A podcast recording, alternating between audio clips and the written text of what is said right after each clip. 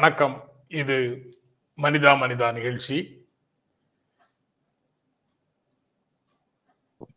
இதோ வந்து கொண்டிருக்கிறார் ஐயன். சார் சார் பயங்கர இந்த லேப்டாப் ரொம்ப நாளா பிரச்சனை. சார். பிரச்சனை. சொல்லிட்டே இருந்தீங்க. அது சரி பண்றதுக்கான வாய்ப்பு பக்கத்துல இல்ல. சரி. புதுசு வாங்குறதும் கொஞ்சம் டைட்ல ஓடிக்கிட்டு இருக்கு. அதனால கொஞ்சம் டிலே ஆகுது இன்னைக்கு கொஞ்சம் பெருசா கலந்துருந்துச்சு எப்பயும் பத்து இருபது நிமிஷத்துக்கு முன்னாடி வந்துருவேன். எல்லாவற்றிற்கும் அவர்களே சாட்சி அப்படின்னு சொல்லிட்டு நிகழ்ச்சிக்குள்ள போயிருவோம். சரி sir. The epic story of tomorrow uh, cannot be written if it ends today அப்படின்னு ஒரு யாரோ uh, சொன்னது. யார் சொன்னதுன்னு தெரியல. The epic story of tomorrow cannot be written if it ends today அப்படின்றது ஒரு மேற்கோளாக இருக்குது. இது வந்து தற்கொலைகளுக்கு எதிரான மேற்கோளாகவும் இதை பார்க்க முடியும். அதே சமயத்துல இன்று நாம் எடுத்துக்கொண்டிருக்கக்கூடிய முயற்சிகளை கைவிட்டால் நாளை நாம் பட படைக்க இருக்கின்ற வரலாறு படைக்க இயலாமல் போய்விடும் அப்படிங்கிற மாதிரியான பொருள்லையும் நாம முயற்சியை கைவிடேல் அப்படிங்கிறதுக்கான மேற்கோளாகவும் இதை கொள்ளலாம். இன்று எழுதுவதை நிறுத்தினால் நாளை வந்து நாம் படைக்க இருக்கின்ற ஒரு காவியம் படைக்க இயலாமல் போய்விடும் அப்படின்னும் எழுதாமலேயே முற்று பெறும் அப்படிங்கிற மாதிரியும் கொள்ளலாம். இன்று சிந்திப்பதையும் செயல்படுவதையும் நிறுத்தினால் நாளை ஏற்பட போகும் ஒரு மாற்றத்தை நம்மால் நிகழ்த்த முடியாமல் போய்விடும் அப்படின்னும் அதுல ஒரு பொருள் கொள்ளலாம். அதனால the epic story of tomorrow cannot be written if it ends today அப்படிங்கிறது ரொம்ப ரொம்ப முக்கியமான ஒரு கோட்டாக நான் நினைக்கிறேன். இதெல்லாம் யாருக்கு அதாவது ஒருதலை ராகம்னு நைன்டீன் எயிட்டில வந்த ஒரு திரைப்படம் இருக்குது. அந்த படத்துல வந்து ஒரு டயலாக் வாகை சந்திரசேகர் இப்போதைய எம்எல்ஏ ஒரு கேரக்டர்ல சொல்லுவாரு. ஒரு கதையை சொல்லிட்டு கதையில இதெல்லாம் யாருக்கு புரியுதோ புரியலையோ சுபத்ரா உனக்குமா புரியல அப்படின்னு சொல்லுவாரு. அதே மாதிரி சில மேற்கோள்கள் வந்து யாருக்கு புரியுதோ புரியலையோ பொறுப்புல இருக்கக்கூடிய சிலருக்காவது அது புரியணும் அப்படின்னு நினைச்சுக்கிட்டு அதை சொல்ல வேண்டியதாக இருக்குது. இன்னொன்னு சார் அஹ், இன்னொரு தம்பி ஒருத்தர் ஹேம்நாத்னு அவரு உழைப்பவரே உயர்ந்தவர் அப்படின்ற கோட்டை எங்கேயோ பார்த்தாராம். அது இன்னைக்கு சொல்லுங்க சில்லாம் சாரோட சேர்ந்து அப்படின்னு. சொன்னாரு.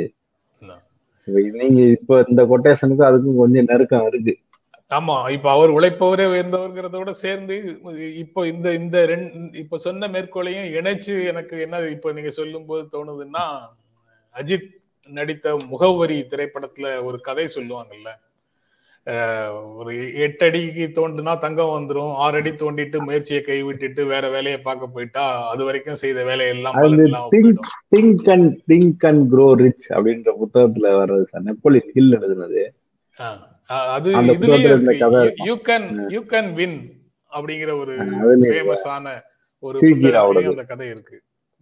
சீக்கிரா. எல்லாரும் ஒரு கதையை தான் எழுதுறாங்களோ? இல்ல யார் கதை. முதல்ல எழுதுன்னு தெரியல. அவங்க வந்து இது தமிழ்ல பழைய சங்ககால இலக்கியத்தை பார்த்து தான் அவங்க எழுதுறாங்கன்னு நாம பழைய பெருமை சொல்வதாக இருந்தால் நாமும் சொல்லிக்கலாமா? செய்திகளுக்குள்ள போயிடலாமா.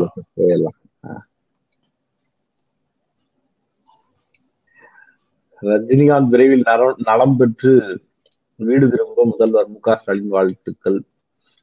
ரஜினிகாந்துக்கு இதயம் சம்பந்தப்பட்ட ஏதோ ஒரு சின்ன ஆப்ரேஷன் போல நடந்திருக்கு அப்படின்ற தகவல் வருது. முதல்ல வந்து சும்மா ரெகுலர் செக்கப்னு தகவல் சொன்னாங்க. அப்பவே சில தகவல்களின் வழியாக கெட்வெல் சூன் ரஜினின்னு போட்டிருந்தேன். அதுக்கு பிறகு நிறைய நண்பர்கள் அவர் நல்லா தாங்க இருக்காரு. நீங்க என்னங்க கெட்வெல் சூன்லாம் போட்டுக்கிட்டீங்க ரெகுலருக்கு தாங்க போயிருக்காரு அப்படின்னு சொன்னாங்க. அதுக்கு பிறகு பார்த்தா இந்த மாதிரியான ஒரு விஷயம் வந்திருக்கு. சீக்கிரமாக நலம் பெற்று விடுதல் மட்டும். நடிகர் புனித் ராஜ்குமார் மரணம். நாற்பத்தாறு வயசுலயே இறந்துட்டாரு. எல்லாரும் உடம்ப கவனிச்சு வச்சுக்கோங்க அப்படின்னு சொல்றாங்க. சில நண்பர்கள் சொல்றாங்க எனக்கு அவர் அவ்வளோ தெரியாது. சில நண்பர்கள் சொல்றாங்க அவரே ஃபிட்னஸ் இருக்கலாம் அப்புறமும் இது நடந்திருக்கு. அப்படின்னா இன்னைக்கு இருக்கிற ஸ்ட்ரெஸ் லெவலை வந்து நம்ம வந்து விளையாட்டாக அணுகிறோம். அது ரொம்ப தப்பு அப்படின்ற இன்னொரு கருத்தையும் அதான் முன்வைச்சாங்க. எக்ஸசைஸ் எக்ஸசைஸ் செய்து முடித்ததற்கு பிறகுதான் அட்டாக் வந்ததாக ஒரு அந்த செய்தியில பாக்குற ஒரு செய்தியில. வீட்லயே- ஜிம்ல வந்து எக்ஸசைஸ் முடித்ததற்கு பிறகு தான் அந்த அட்டாக் வந்திருக்கிறதாக செய்தி சொல்லுது. அதான். ஒருவேளை ஓவர் பண்ணிட்டாரா? இல்ல என்ன சூழல்னு தெரியல. என்ன சூழல்னு தெரியல. எது எப்படியோ தொடர்ந்து நம்ம உடம்ப பாத்துக்கிறதுக்கான முயற்சியில ஈடுபட்டுட்டே இருக்கணும். எனக்கும் சேர்த்து நான் சொல்லிக்கிறேன் அடுத்து அவதூறு வழக்கு குஜராத் நீதிமன்றத்தில் ராகுல். காந்தி ஆஜராகிறாரு. அடுத்து சரவெடி வேணாம் அதுக்கு தடை அப்படின்னு ஒரு ஒரு அறிவிப்பு வந்திருக்கு. சரவெடி வெடிக்க கூடாது அப்படின்னு. அது வந்து என்ன மாதிரி தாக்கத்தை ஏற்படுத்த போகிறது? அப்படின்னு தெரியல ஏற்கனவே பட்டாசு தொழில் நெசஞ்சு கொண்டிருக்கிறது. சிவகாசி மாதிரியான ஊர்கள் வந்து பட்டாசு அப்படின்றது மிக முக்கியமானது. சீன பட்டாசு வருதுன்னு இன்னொரு பக்கம் சொல்லிக்கிட்டு இருந்த நேரத்துல. இப்போ பசுமையான ஒரு ஒரு விஷயங்கள்லாம் பயன்படுத்துறத பத்தி யோசிக்கணும்னு சொல்லிக்கிட்டு இருந்தாங்க. ஸோ இது எல்லாத்துக்கும் இடையில தான் வந்து இயங்கிட்டு இருக்கோம். என்ன தீர்வு வரப்போகுது? அதில் இருக்கிற தொழிலாளர்களுக்கு என்ன ஒரு முடிவு வரப்போகிறது போன்ற விஷயங்கள் தான் மிக முக்கியத்துவம் வாய்ந்ததாக இருக்கிறது. அப்புறம் இன்னைக்கு சிறப்பு தடுப்பூசி முகாம் அப்படின்ற தகவல் வருது. ஸோ சிறப்பு தடுப்பூசி முகாம் இன்னைக்கு அப்படின்னா ஐம்பதாயிரம் இடங்கள் வந்து அதை பண்ண இருக்கிறார்கள்ன்றது தான் கூடுதல் தகவல். நான் என்னுடைய லேப்டாப்பை செட் பண்ணிட்டேன். அப்படி மாத்திக்கிறேன். சுவிட்ச் ஆன் பண்ணிக்கிறேன்.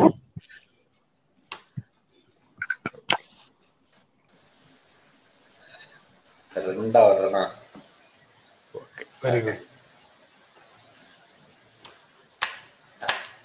ஆஹ் இது வந்து இந்த சிறப்பு தடுப்பூசி முகாம் வந்து ஐம்பதாயிரம் இடங்கள்ல வந்து ஆஹ் பண்ண இருக்கிறாங்கன்றது ஒரு கூடுதல் தகவல். உம் ஏற்கனவே சரியா அதை வந்து பயன்படுத்தி கொள்ளாத நண்பர்கள் போய் பயன்படுத்திக்கலாம். ஆஹ் அப்புறம் இன்னொரு செய்தி என்னன்னா கடந்த ஆண்டில் ஒன்று புள்ளி ஐம்பத்தி மூணு லட்சம் பேர் தற்கொலை தமிழகம் இரண்டாவது இடம் மகாராஷ்டிரம் வந்து முதலிடத்தில் இருக்கு என்ற தகவல்.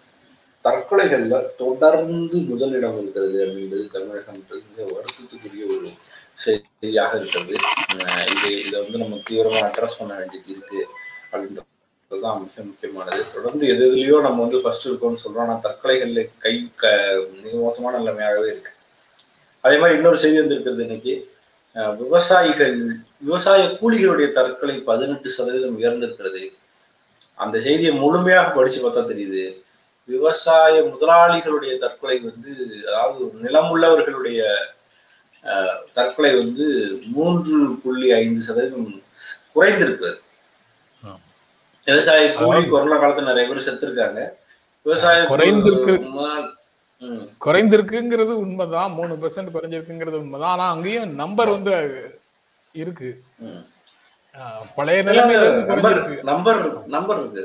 நம்பர் இருக்கு. நான் சொல்றது வந்து அந்த செய்தி அப்படியே சொல்லிட்டு செய்தி அதுல வந்து குத்தகைக்கு குத்தகைக்கு எடுத்து வேலை செய்பவர்களுடைய தற்கொலை வந்து கன்சிடரபுளா குறைஞ்சிருக்கு. இருபத்தி மூன்று சதவீதம் குறைஞ்சிருக்கு.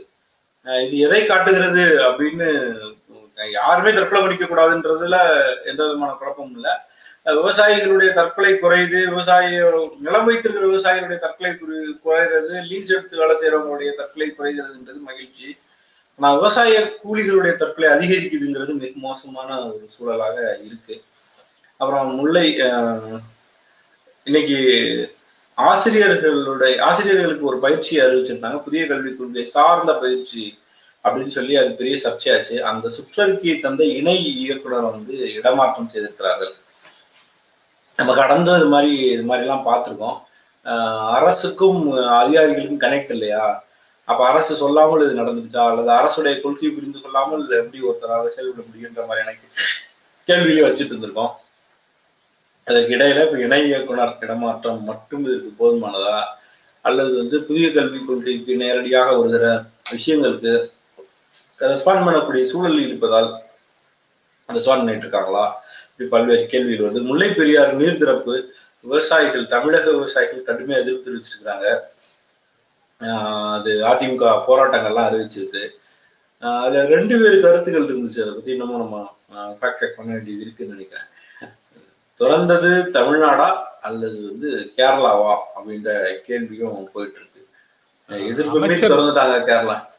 அமைச்சர் துரைமுருகன் வந்து மாத அட்டவணையின்படி என்ன திறந்து விடணுமோ அதுதான் திறந்து விட்டுருக்கிறோம். அணை பாதுகாப்பாகத்தான் இருக்கிறது. திறந்து விட்டதுல எந்த விதமான சிக்கலும் இல்லை என்று அமைச்சர் துரைமுருகன் சொல்றாரு. வேறு சில செய்திகள்ல இரண்டு அமைச்சர்கள் கேரளா அமைச்சர்கள் உள்ள வந்து திறந்து விட்டாங்கன்னு சொல்றாங்க. ஆனா அது வாய்ப்பு கிடையாதுன்னு தான் நினைக்கிறேன். சட்ட ரீதியான உரிமை அவர்களுக்கு கிடையாதுன்னு தான் நினைக்கிறேன். உங்களுக்கு பணி கொடுப்பதற்காக அந்த செய்தி அது போன்ற செய்திகள் வருதுன்னு நினைக்கிறேன். கரெக்டா உண்மை சொன்னதுக்கு இருநூறு ரூபாய் வாங்கிட்டு இருந்தான்னு பேர் வரும். அந்த நற்பெயரை வாங்குவதற்காக தினமும் எனக்கு இப்படி எதனா நடக்குது. நான் என்னத்தான் சொல்ல? அன்னதான திட்டத்தில் தீண்டாமையினால பாதிக்கப்பட்ட ஒரு பொண்ணு அவங்கள வந்து சாப்பிட போகும்போது அதிகாரிகள் நீ எல்லாம் வந்து மிச்சமீதி சாப்பிடுன்னு அனுப்பி விட்டதாக அவர்கள் ஒரு பேட்டியில சொன்னாங்க. அதுக்கு பிறகு காவல்துறை மூலமாக அவங்கள தேடி கண்டுபிடிச்சு எந்த கோவில்ல இந்த சிக்கல் நடந்ததோ அவங்க போய் அமைச்சர் தன் அருகில் அவங்கள உட்கார வச்சு அந்த நேரத்துல அங்க இருக்கிற முக்கியமான அதிகாரிகளும் அதே பந்தியில் அமர்த்தி சாப்பிட வச்சிருக்காரு. அந்த போட்டோ இணையத்துல பயங்கர வைரல் ஆயிட்டு இருக்கு. ஸோ இதுவும் மிக முக்கியமானது. அதிகார மட்டத்தில் இருக்கிற அந்த மாதிரியான மனோநிலையை உடைக்கணும். கோவிலுக்குள்ள அதை உடைக்கிறதுக்கான வேலை அப்படின்றது மிக முக்கியமானது. அது அது வரவேற்பையும் பெற்றிருக்குது அப்படின்னு பார்க்குறோம். அடுத்து வந்து இது இனிமேல் நடக்கவே கூடாது. இந்த ஒரு ஒரு இன்சிடென்ட் வந்து முடியறது இல்லை இனி எப்பயுமே நடக்கக்கூடாதுன்றதுதான் மிக முக்கியமானது. நூறு நாள் வேலை திட்டத்திற்கு செலவழிப்பதற்கு இருபத்தோரு மாநிலங்களில் நிதி இல்லை அப்படின்ற செய்தியும் வருது. நூறு நாள் வேலை திட்டத்தை பற்றி தவறான அவதூறுகளையும் அது எதுக்கு வேண்டாம் அப்படின்றதையும் ஒரு கேம்பெயினாக இங்கு ஒரு சூடு பிடிக்குது. சூடு பிடித்த கொஞ்ச நாளில் நூறு நாள் வேலை திட்டத்துக்கு நிதி இல்லைங்கிற தகவல் வருது. இருபத்தோரு மாநிலத்துல நிதி இல்லை. அப்படின்னா மிச்ச மாநிலத்துல நிதி இருக்குன்னு புரிஞ்சுக்கிற கூடாது. அதுவும் பார்டர்ல இருக்கு. தீர்ந்து போகக்கூடிய சூழல்ல இருக்கக்கூடியதுதான் இருக்கே தவிர ஒரு மிதமான நிலைமையில கூட அங்க இல்லை. இதெல்லாம் கேள்விகளாக இருக்குது. அப்புறம் பஞ்சமி நிலம் கொடுத்த த்ரீவன் ஹேல் அப்படின்றவருடைய பிறந்த நாள் அப்படின்ற செய்தி பார்த்தேன்.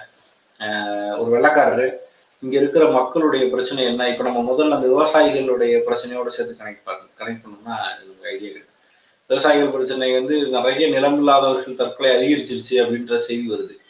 நிலம் தான் ஒருத்தனை வந்து ஒரு ஷேப் பண்ணணும்னு முடிவு பண்ணி பஞ்சமி நிலமை நிறைய நிலங்களை எடுத்து அந்த நிலமற்ற ஒடுக்கப்பட்டவர்களுக்கு கொடுக்கணும். அவங்க வந்து நிலம் இல்லாம வீடு கட்டுறதுக்கோ அல்லது விவசாயம் பார்க்கறதுக்கோ அவங்களுக்கு நிலம் இல்லை. அதனால் அவர்கள் ஒடுக்கப்படுகிறார்கள். ஒடுக்கப்படுவதனால் அவர்கள் வந்து பின்தங்கி நிலையில் இருக்கிறார்கள். அவர்களுக்கு நிலமே மீட்கும் அப்படின்னு நம்பி பஞ்சமி நிலம்னு ஒன்று உருவாக்கி அதுக்கான சட்டங்கள். நாளைக்கு வந்து ஒரு ஒரு ஒடுக்கப்பட்டவர்கிட்ட இருந்து இன்னொருத்தர் ஒடுக்கப்பட்டவர் தான் வாங்க முடியும். அதை வேற ஜாதிக்காரர் பிடிக்கிட்டாருன்னா அது செல்லாது. இப்படி பல்வேறு சட்டங்களையும் தெளிவாக இயற்றிட்டு போனவர் தான் அந்த அந்த ஆங்கிலேயர். அவருடைய பிறந்தநாள் இதே நாள்ல ஆஹ், பிறந்த நாள் இருக்கு. அதற்கு முதல்வர் போறாருங்கிற செய்தியும் இருக்கு. ஆமா. நே இன்றைக்கு முதல்வர் போறாரு. நேற்று சசிகலா போயிட்டு வந்துட்டாங்க. எல்லா தலைவர்களுமே படையெடுப்பு தான் இல்ல இல்ல நம்ம சசிகலா போகும்போது அங்க ஏதேனும் சிறப்பான செய்திகள் நடக்குமா அப்படின்னு நம்ம முன்னாடி பேசினோமே அந்த மாதிரிலாம் எதுவும் இல்ல. அப்படிதான் அர்த்தமா? சார்? அந்த மாதிரி எதுவும் அதிர்வு அதிர்வு தந்துச்சா இல்லையான்றீங்களா? ஆஹ் அதிர்வு தந்துதான் தரலையா? அதிர்வு தான் நீங்க நீங்க சொன்ன பிறகு தராம இருக்குமா? அதுக்கப்புறம் தான் ஓபிஎஸ் ஸ்டேட்மெண்ட் வந்துச்சு. அதுக்கு பிறகுதான் இவர் ஸ்டேட்மெண்ட் வந்துச்சு செல்லூர் ராஜி ஸ்டேட்மெண்ட் வந்துச்சு. அப்புறம் இவர் அன்வர் ராஜா ஜேசிடி பிரபாகர் உள்ளுக்குள்ள ஒரு கலக்கம் இருக்கு. இதுவரை இபிஎஸ்ட இருந்து ஒரு ஸ்ட்ராங் பேக் கிளாஷ் வரல. அந்த சைட்ல இருந்து கேபி முனுசாமி மட்டும்தான் குரல் கொடுத்துட்டு இருக்காரு. ஒரு ஜாதி கட்டுப்பாட்டில் இந்த கட்சி போகும் என்றால் அது அழிவு அது அப்படி இப்படின்னு நிறைய விஷயங்கள் அவரும் பேசியிருக்கிறாரு. பார்க்கலாம். இது வந்து ஒரு மாதிரி கொங்கு வேசஸ் தென் தென் மா மாவட்டங்கள்ன்ற மாதிரி ஒரு சவுண்டை கொடுக்க ஆரம்பிக்குது. தென் மாவட்டம் கூட கிடையாது இல்ல அவங்க தஞ்சாவூர்காரங்க. இருக்காருங்க இன்னைக்கு கேப்டன் குமார் வந்து ஒரு கோட் போட்டிருக்காரு. அதை பாத்தீங்களா அதை இதற்கு வந்து அந்த அந்த கான்டெக்ட்ல எடுத்துட்டு இந்த இந்த இந்த மாதிரி டெவலப்மெண்ட்டுக்கு அதை பொருத்தி கொள்ளலாம் அப்படின்னு தோணுது. What counts in making happy marriage is not so much how compatible you are but how you deal with the incompatibility? டால்ஸ்டாயோட மேரேஜ் வந்து மேரேஜ் தூக்கிட்டு பாலிடிக்ஸ கொண்டு வந்துடலாம். Politics கட்சியை கொண்டு கட்சியை கொண்டு வந்துடலாம். கட்சியை கொண்டு வந்துடலாம்.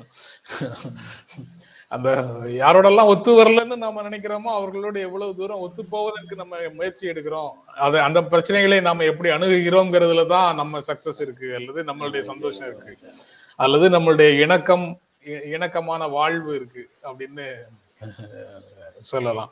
இது எல்லாவற்றுக்கும் பொருந்தும். இந்த மாதிரி ஒரு குறிப்பிட்ட விஷயத்துக்காக சொல்றத எல்லா விஷயங்களுக்கும் பொருத்தி பொருத்தக்கூடிய மேற்கோள்கள் எந்த மொழியில் இருந்தாலும் அதை எடுத்து பயன்படுத்துறது முதல்வர் வந்து போறாருன்னு தகவல் இருந்தது ஆனா அவர் வேற எங்கேயோ ஒரு இடத்துல அஹ், மருதுபாண்டியர் சிலைக்கும் தேவர் சிலைக்கும் மரியாதை செய்யற மாதிரி புகைப்படங்கள் வருது. அப்படின்னா அவரு போகலையா அல்லது வழியில இருக்கிற எங்கேயும் மரியாதை செஞ்சுட்டு இருக்கிறாரான்னு தெரியல. ஒரு குறிப்பு. இன்னைக்கு இன்றைய செய்திகள்ல தான் அதை பார்க்கணும்.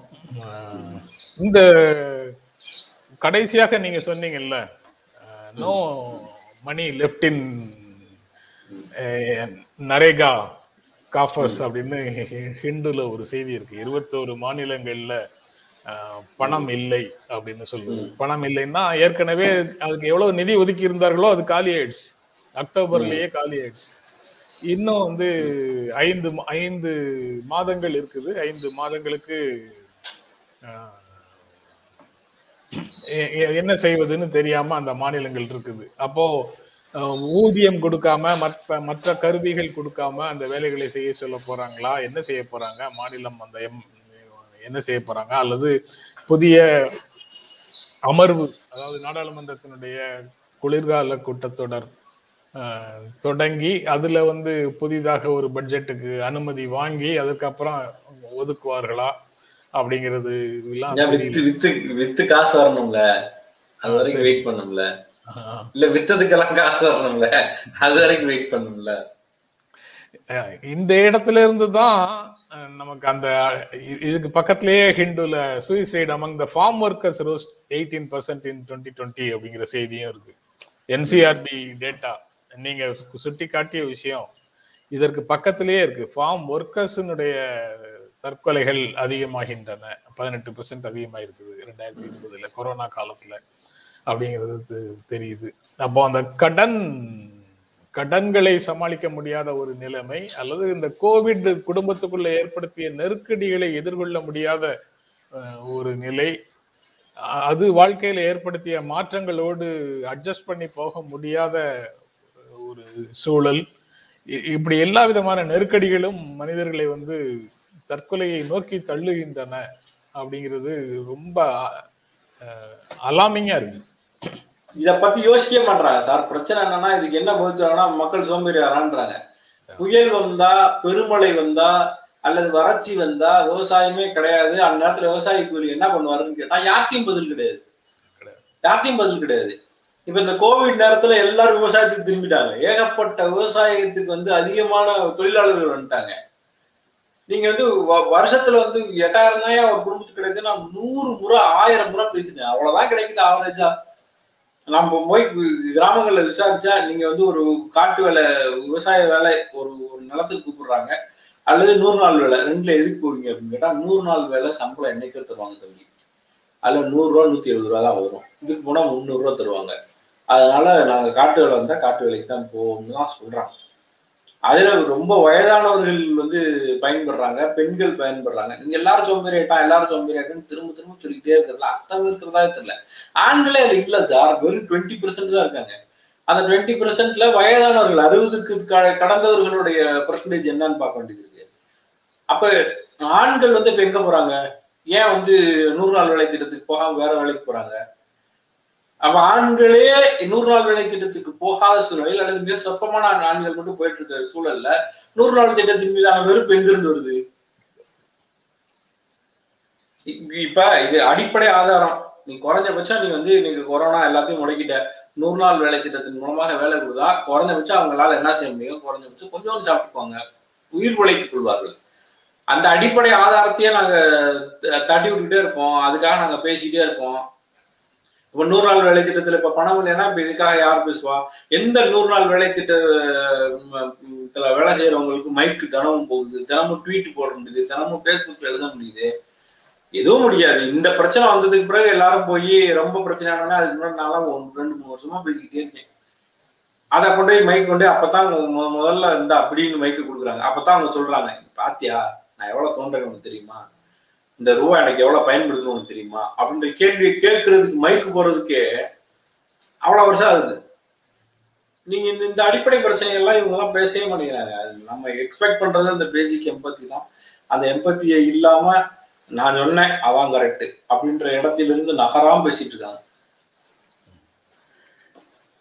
ஜெயக்குமார் ஒரு கமெண்ட் போட்டிருக்காரு. நடிகர்களை பற்றி பேசுங்கள் வேண்டாம் என்று சொல்லவில்லை. ஆனால் நன்மாறன்களையும் பேசுங்கள். இதை சொன்னால் ஊடகங்களை குறை சொல்லாதீர்கள்னு ஜென்ராம் கோவப்படுவார் அப்படின்னு போட்டிருக்காரு ஊடகங்கள் வந்து ஊடகங்களை குறை சொல்லிக்கிட்டே இருக்காரு ஜென்ராம் தான் அவர்களை இப்ப பார்த்தாலும் குற்றச்சாட்டு. ஒண்ணு. ரெண்டாவது வந்து இந்த பிரச்சனையை பொறுத்த வரைக்கும் நாம வந்து நன்மாரன் பத்தி நிறைய பேசணும்.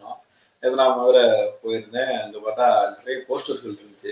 என் கூட வந்து தம்பி சொன்னான் பரவாயில்லண்ணே நன் நன்மாரன்றது தம் மதுரை ஃபுல்லா போஸ்டர் அடிச்சிருக்காங்கண்ணே அப்படின்னு. அவருக்கு வீடு கூட தராம கடைசி வரைக்கும் விட்டுட்டு ஊர் பூரா போஸ்டர் அடிச்சு அனுப்புறது நான் அப்படி பார்க்குறேன் நான் ஒரு நேர்மையா இருந்த ஆளுக்கு போஸ்டாவது அடிச்சாங்களே இங்க நினைச்சு. அதுவும் மதுரை பூரா அடிச்சிருக்காங்க. அப்படின்னா பெரிய விஷயம் தான். நினைச்சிருக்காங்கல்ல அவரை அப்படின்னு சொல்லி இது மாதிரி அங்கங்க வந்து அவருக்கான குரல்ங்கிறது இருந்துகிட்டு தான் இருக்கு. என்னன்னா அந்த இன்னைக்கு இருக்கிற சூழல் வந்து எது ஹிட் ஆகுதுன்றத யோசிச்சு தான் பேசுறாங்க. எது வந்து வைரல் ஆகுன்றத பத்தி தான் யோசிக்கிறாங்க. அதை மீறி முதல்வர் போயிருக்காருன்னு நினைக்கிறேன். நேற்று நன்மாரன் நேத்து முதல்வர் போயிருக்காரு அஞ்சலி செலுத்த. அதனால நன்மாறன் வந்து எம்எல்ஏவாக இருக்கிற காலத்திலேயே வந்து எல்லாராலும் அறியப்பட்டவர். அவருடைய பேச்சோ அல்லது சட்டமன்றத்தில் அவர் பேசிய பேச்சுகளோ அல்லது வெளியில வந்து அவர் இலக்கிய கூட்டங்களில் அவர் கலந்து கொண்ட விஷயங்களோ அல்லது அரசியல் கூட்டங்களை இலக்கிய கூட்டங்களாக மாற்றும் அவருடைய வல்லமையோ எல்லாம் நிறைய விஷயம் எல்லாருக்கும் தெரியும். மனிதா மனிதா அல்லது ஜென்ரா மீடியா அல்லது யூட்டன் நிகழ்வுகளை பொறுத்த வரைக்கும் நாங்கள் இணைந்து நடத்தக்கூடிய நிகழ்வுகளை பொறுத்த வரைக்கும் அந்த நபர்கிட்டேருந்து நாம் எடுத்துக்கொள்ளக்கூடிய விஷயங்களை பேசுகிறோம் அப்படின்னு நான் நினைக்கிறேன். நபர்களை முன்னிலைப்படுத்துறது நடிகர்களை முன்னிறுத்தப்படுத்த ப- முன்னிறுத்தவே இல்லை. அவர்களை வந்து ரெஃபரன்ஸுக்கு இந்த திரைப்படத்துல இவர் சொல்லியதுன்னு ஒரு இடத்துல சொல்றோம் அவ்வளவுதான். அந்த கண்டென்ட் தான் முக்கியம். எல்லா இடத்துலயுமே கண்டென்ட்டுக்கு கொடுக்குற முக்கியத்துவத்தை நபர்களுக்கு கொடுக்கறது இல்லை. அப்படிங்கிறதையும் ஜெயக்குமார் எடு ஜெயக்குமார் ரெகுலரா எல்லா விஷயங்கள்லயும் பார்ட்டிசிபேட் பண்றவர் தான். இருந்தாலும் அவர் சொன்னதுக்கு சொன்னது சொல்லியிருக்கிறதுக்காக நான் வந்து இந்த பதிலை அவருக்கு சொல்றேன். இது சொல்லாமலே அவருக்கு புரியும். இருந்தாலும் அவர் சொல்லியிருக்கிறதுனால அந்த பதிலை சொல்றேன். இதற்கு அடுத்த செய்தி வந்து இந்த இதுவும் பொதுவான நம்பிக்கைகள். மனிதர்களுடைய மனசுக்குள்ள இருக்கிறது வந்து விவசாயிகள் போராட்டத்துல சாலைகள்ல மறிச்சு அவங்க தான் எல்லாத்தையும் பண்ணியிருக்கிறாங்க. மற்றவர்களுக்கு போக்குவரத்துக்கு இடைஞ்சலாக விவசாயிகள் தான் இருக்கிறாங்கன்னு டெல்லியில இருக்கக்கூடிய விவசாயிகள் போராட்டத்தை பற்றி நமக்குள்ள ஒரு சித்திரம் இருக்கு. ஆனா போக்குவரத்துக்கு இடையூறாக சாலைகள் முழுக்க இந்த இரும்பு மு- முட்களை கொண்டு வச்சதும் பேரிகேட்ஸ் மூலமாக எல்லாவற்றையும் விவசாயிகளை சுற்றி ஒரு இரும்பு முள் வேலியை அமைத்ததும் எல்லாமே வந்து காவல்துறை தான் அப்படிங்கிறது உச்சநீதிமன்றத்தினுடைய அந்த ஒரு செய்திக்கு பிறகு போக்குவரத்துக்கு இடைஞ்சலாக நீங்க வந்து மறிக்கிறதுக்கு உங்களுக்கு உரிமை இல்லைன்னு சொன்னதுக்கு பிறகு அவங்க வந்து நாங்க ஒண்ணும் மறிக்கல. நாங்க எங்க போராட்டம் நடந்துகிட்டே இருந்தாலும் நாங்க வந்து நீங்க தடுப்பெல்லாம் எடுத்து விட்டீங்கன்னா நாங்க அங்க போயிடுவோம். டெல்லிக்குள்ள போயிடுவோம். நீங்க எங்களை டெல்லிக்குள்ள வர விடாம அவங்க தான் சாலையை மறிச்சு வச்சிருக்கிறாங்க அப்படின்னு விவசாயிகள் ஒரு விஷயம் கவனிச்சீங்களா சார்? இந்த மூன்று செய்தியும் முதல் பக்கத்துல வந்திருந்தது ஒரு முதல் பக்கத்துல வந்திருக்கு. ஹிண்டு படிச்சு கெட்டு போயிட்டீங்க. நீங்க என்ன சொல்லுவாங்களே? அதுக்கு என்ன பதில் சொல்லுவீங்கன்னு தெரியலையே. இல்ல அது தப்பு பண்ணும்போது நம்ம தானே என்ன அப்படி எழுதி வச்சிருக்காங்கன்னு கேக்குறோம். இல்ல நானுமே இப்ப அதை யோசிச்சுட்டு இருக்கேன். நான் வெறும் இந்து பேப்பர் படிக்கிற அளவே மாறிட்டேன்.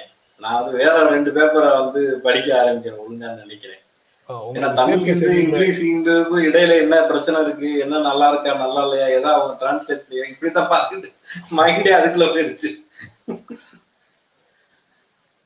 அதுல காவல்துறை தான் அந்த தடுப்பை உருவாக்கியது இப்ப காவல்துறை எடுத்திருக்குது அப்படிங்கிறது அந்த செய்தியில ரொம்ப தெளிவாக தெரியுது. நம்ம ஆனா வந்து தொடர்ந்து விவசாயிகள் போராட்டத்தால தான் போராட்டத்தால தான் சொன்னாங்க. முதல் நாள் விவசாயிகள் வருகிறார்கள் என்று தெரிந்த போதே மண்ணில் அறிய கொண்டு வந்து குறுக்க நிறுத்தினது யாரு? முன்னாடி முள் கம்பிகளை போட்டது யாரு? மணல் மூட்டைகளை அடிக்கிறது யாரு? அதுவே இன்ஹியூமன் தானே ஒரு ஒரு ஒரு வேலியில வந்து முள் மாதிரியான வேலிகளை வச்சு தடுப்பு அமைக்கிறதுங்கிறது இன்ஹியூமன் தானே? ஹியூமன் ரைட்ஸுக்கு எதிரானது தானேன்ற கேள்வி அப்பெல்லாம் எழுப்பணும் ஒரு ஆளை காணோம் இன்னைக்கு எதுக்கு எடுத்தாலும் வந்து போராடுறாங்க போராடுறாங்கன்ற விஷயத்தை தான் எங்க பார்த்தாலும் பேசுறாங்க. எதையுமே நம்ப மாட்டீங்க. அந்தோலன் ஜீவி போராட்டத்தால உயிர் வாழ்பவர்கள் அப்படின்னு ஒரு சொல்ல போட்டு விவசாயிகளையும் அந்த போராட்டங்களுக்கு ஆதரவு தெரிவிக்கிறவர்களையும் பிரதமரே சொன்னார். அது வந்து ரொம்ப ரொம்ப முக்கியமான டெவலப்மெண்ட் அதுல. ஆனா பொதுமக்களுக்கு இடையூறு செய்தது வந்து விவசாயிகளுடைய போராட்டம் இல்லை அப்படிங்கிறது இப்ப தெரியுது. இப்ப இவங்க எடுத்ததுக்கு அப்புறம் என்ன நடக்குதுங்கிறத பாக்கணும் அவங்க- டெலிக்கு வருவாங்களா போனா விடுவாங்களா? மறுபடியும் வேலி விடுவாங்களா பல்வேறு பிரச்சனை இருக்கு. ஏன்னா நேற்று செய்தியிலேயே நேற்று செய்திகளில் ஒரு செய்தியாக பார்த்தேன் அதை. இந்தியாவில் எந்த பகுதியில் வேண்டுமானாலும் சென்று எங்களுடைய பொருட்களை விற்பனை செய்வதற்கு எங்களுக்கு உரிமை இருப்பதாக அரசமைப்பு சட்டம் சொல்லுது. அஹ் நாங்க வந்து நாடாளுமன்றத்துல வந்து எங்களுடைய பொருட்களை விற்பதற்கு விரும்புகிறோம் அப்படின்னு விவசாயிகள் தலைவர் சொல்லியிருந்தாரு. போராட்டம் பண்றதுக்கு இல்ல எங்களுடைய விளைபொருட்களை அங்க வந்து விற்க போறோம் அப்படின்னு சொல்லியிருக்கிறாரு அவரு. நிறைய நிறைய படிச்சிருக்காரு போல. கொஞ்சம் படிச்சாலைகளோட இருக்கிற பிரச்சனை இதுதான். அதனாலதான் படிப்பையே கொடுக்க கூடாதுன்னு நினைக்கிறோம். அப்படின்னு சொல்றீங்களா? அடுத்தாப்புல. மூன்றாவது செய்தியும் ஆங்கில நாளிதழ் ஹிந்துல தான் இருக்கு. மெல்ல மறையும் சமத்துவம். அப்படின்னு அதாவது மதவாத அரசியல் உள்ளுக்குள்ள புகு- புகுந்து ஈக்குவாலிட்டி அப்படிங்கிற சொல்லுக்கான பொருளையே மாத்துது. அந்த சிஸ்தி எழுதியிருக்காங்க அவங்க ஒரு ஜேர்னலிஸ்ட் தான் போல. அவங்க ஆரம்பிக்கும் போதே ஒரு டைப்பா இங்க வந்து டெமோக்ரஸி டெமோக்ரஸின்னு மோடி எங்க போனாலும் பேசுறாரு. அது குறிப்பா வெளிநாட்டுக்கு போனா டெமோக்ரஸியை பத்தி பயங்கரமா பேசுறாரு. உள்ள அவர் பேச்சுக்கும் இங்க நடக்கிறதுக்கும் பெரிய வேறுபாடு இருக்குன்னு டப்புன்னு ஒரு பெரிய தேங்காயை உடைச்சிட்டு தான் உள்ளேயே நுழையிறாங்க கட்டுரைக்குள்ளேயே கடைசி வரியா இருக்க வேண்டியதை முதல் வரியாக மாத்திட்டு தான் இன்னைக்கு எழுதுறதுக்கு முடிச்சுட்டு தான் அவங்க எழுதியிருக்காங்க. வெளுக்கிற ஒரு டோன்ல தான் அது இருந்திருக்கு. ஆனா நம்ம தொடர்ந்து இதை பேசிக்கிட்டே இருக்கிற ஒரு விஷயம் தான் டெமோக்ரஸியை காணா டெமோக்ரஸியை காணான்னு கிணத்த காணா கிணத்த காணாங்கிற கதையா நம்ம வந்து அதை சொல்லிக்கிட்டே இருக்கோம். ஏங்க டெமோக்ரஸி இருக்கிறதுனால தான் நீங்களா இந்த பேச்சு பேசுறீங்க அப்படின்னு ஒரு குரூப் வந்து சொல்லத்தான் போறாங்கன்றதும். அவங்க வந்து இந்த அரசமைப்பு சட்டம் அனைவரையும் சமமாக நடத்தும் அப்படிங்கிறதுல வந்து இப்போ மத ரீதியான வேறுபாடுகள் எப்படியெல்லாம் உள்ள வருது அப்படின்னு சொல்றாங்க. அந்த சமத்துவ கோட்பாட்டுக்கு விரோதமாக மத ரீதியான விஷயங்களை அரசே வந்து எப்படி உள்ள கொண்டு வருது அன்றாட வாழ்க்கைக்குள்ள கொண்டு வருதுங்கிறத லிஸ்ட் பண்றாங்க. அது முதன்மையானது சிட்டிசன்ஸ் சிட்டிசன்ஷிப் அமெண்ட்மெண்ட் ஆக்ட் ரெண்டாயிரத்தி பத்தொன்பதுல அவங்க வந்து மதத்தை அடிப்படையாக வைத்து இங்கு வரக்கூடியவர்களில் ஒரு பகுதியினருக்கு சிட்டிசன்ஷிப் கொடுப்போம் குடியுரிமை கொடுப்போம். அப்படின்னு ஒரு சட்ட திருத்தம் கொண்டு வந்ததை அவங்க சுட்டி காட்டுறாங்க. இதுலதான் ஆரம்பிக்குது. மிகப்பெரிய ஆனா அளவில் இன்னைக்கு இன்னைக்கு இன்னொரு செய்தி பாத்தீங்களா சார்? என்பிஆர் உடைய ஃபார்ம் வந்து நீக்கப்பட்டிருக்கு. ஒரு அரசு வெப்சைட்ல இருந்துன்ற செய்தி பார்த்தேன். சென்செக்ஸ் தொடர்பான சென்செக்ஸ் தொடர்பான ஒரு வெப்சைட்ல இருந்து என்பிஆர் ஃபார்ம் நீக்கப்பட்டிருக்கு. ஃபார்ம் எடுத்திருக்கிறாங்க. அதுல இருக்கக்கூடிய கேள்விகள் காரணமாகவா? எப்படியோ நீக்கி இருக்கிறாங்க நீக்கிருக்காங்கன்னு சந்தோஷப்பட்டுக்கோங்க கொஞ்ச நேரத்துக்கு. சிஏஏ தொடர்பான விஷயங்கள்ல மதம் உள்ள வருது. அதற்கு பிறகு தனக்கு விருப்பமான இணையை தேர்ந்தெடுத்துக் கொள்வதில் மதம் தொடர்பான சிக்கல்கள் வருது. அதை வந்து லவ் ஜிஹாதுங்கிற பெயர்ல அதை தடுப்பதற்கு மத மாற்றத்தை தடுப்பதற்கு என்ற ஒரு பெயர்ல அந்த மதமாற்ற தடை சட்டம் அப்படிங்கிற பெயர்லேயோ அல்லது இது போன்ற வெ- வெவ்வேறு பெயர்கள்ல உத்தரப்பிரதேசம் மத்திய பிரதேசம் குஜராத் போன்ற மாநிலங்கள்ல சட்டங்கள் வந்திருக்குது.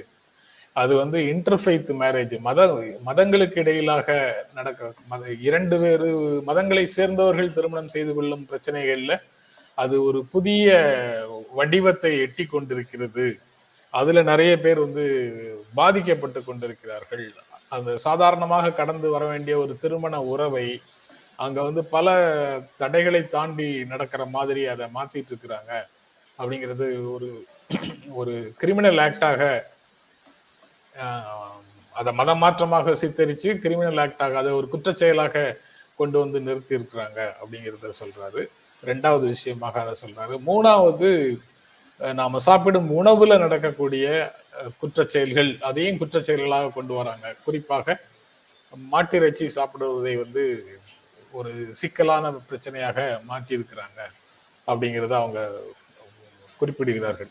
அதாவது சட்டம் ஒரு பக்கம் இருந்தாலும் அது தொடர்பாக நடக்கக்கூடிய தொடர் வன்முறை நிகழ்வுகள் வந்து முக்கியமானது அப்படிங்கிறத அவங்க குறிப்பிடுறாங்க. அதற்கு வந்து காரணம் என்னன்னா அந்த வன்முறையில் ஈடுபடக்கூடிய கும்பல் அரசு என்ன விதமாக செயல்படுகிறது? என்னென்ன மாதிரி விஷயங்களுக்கு முன்னுரிமை கொடுக்குது?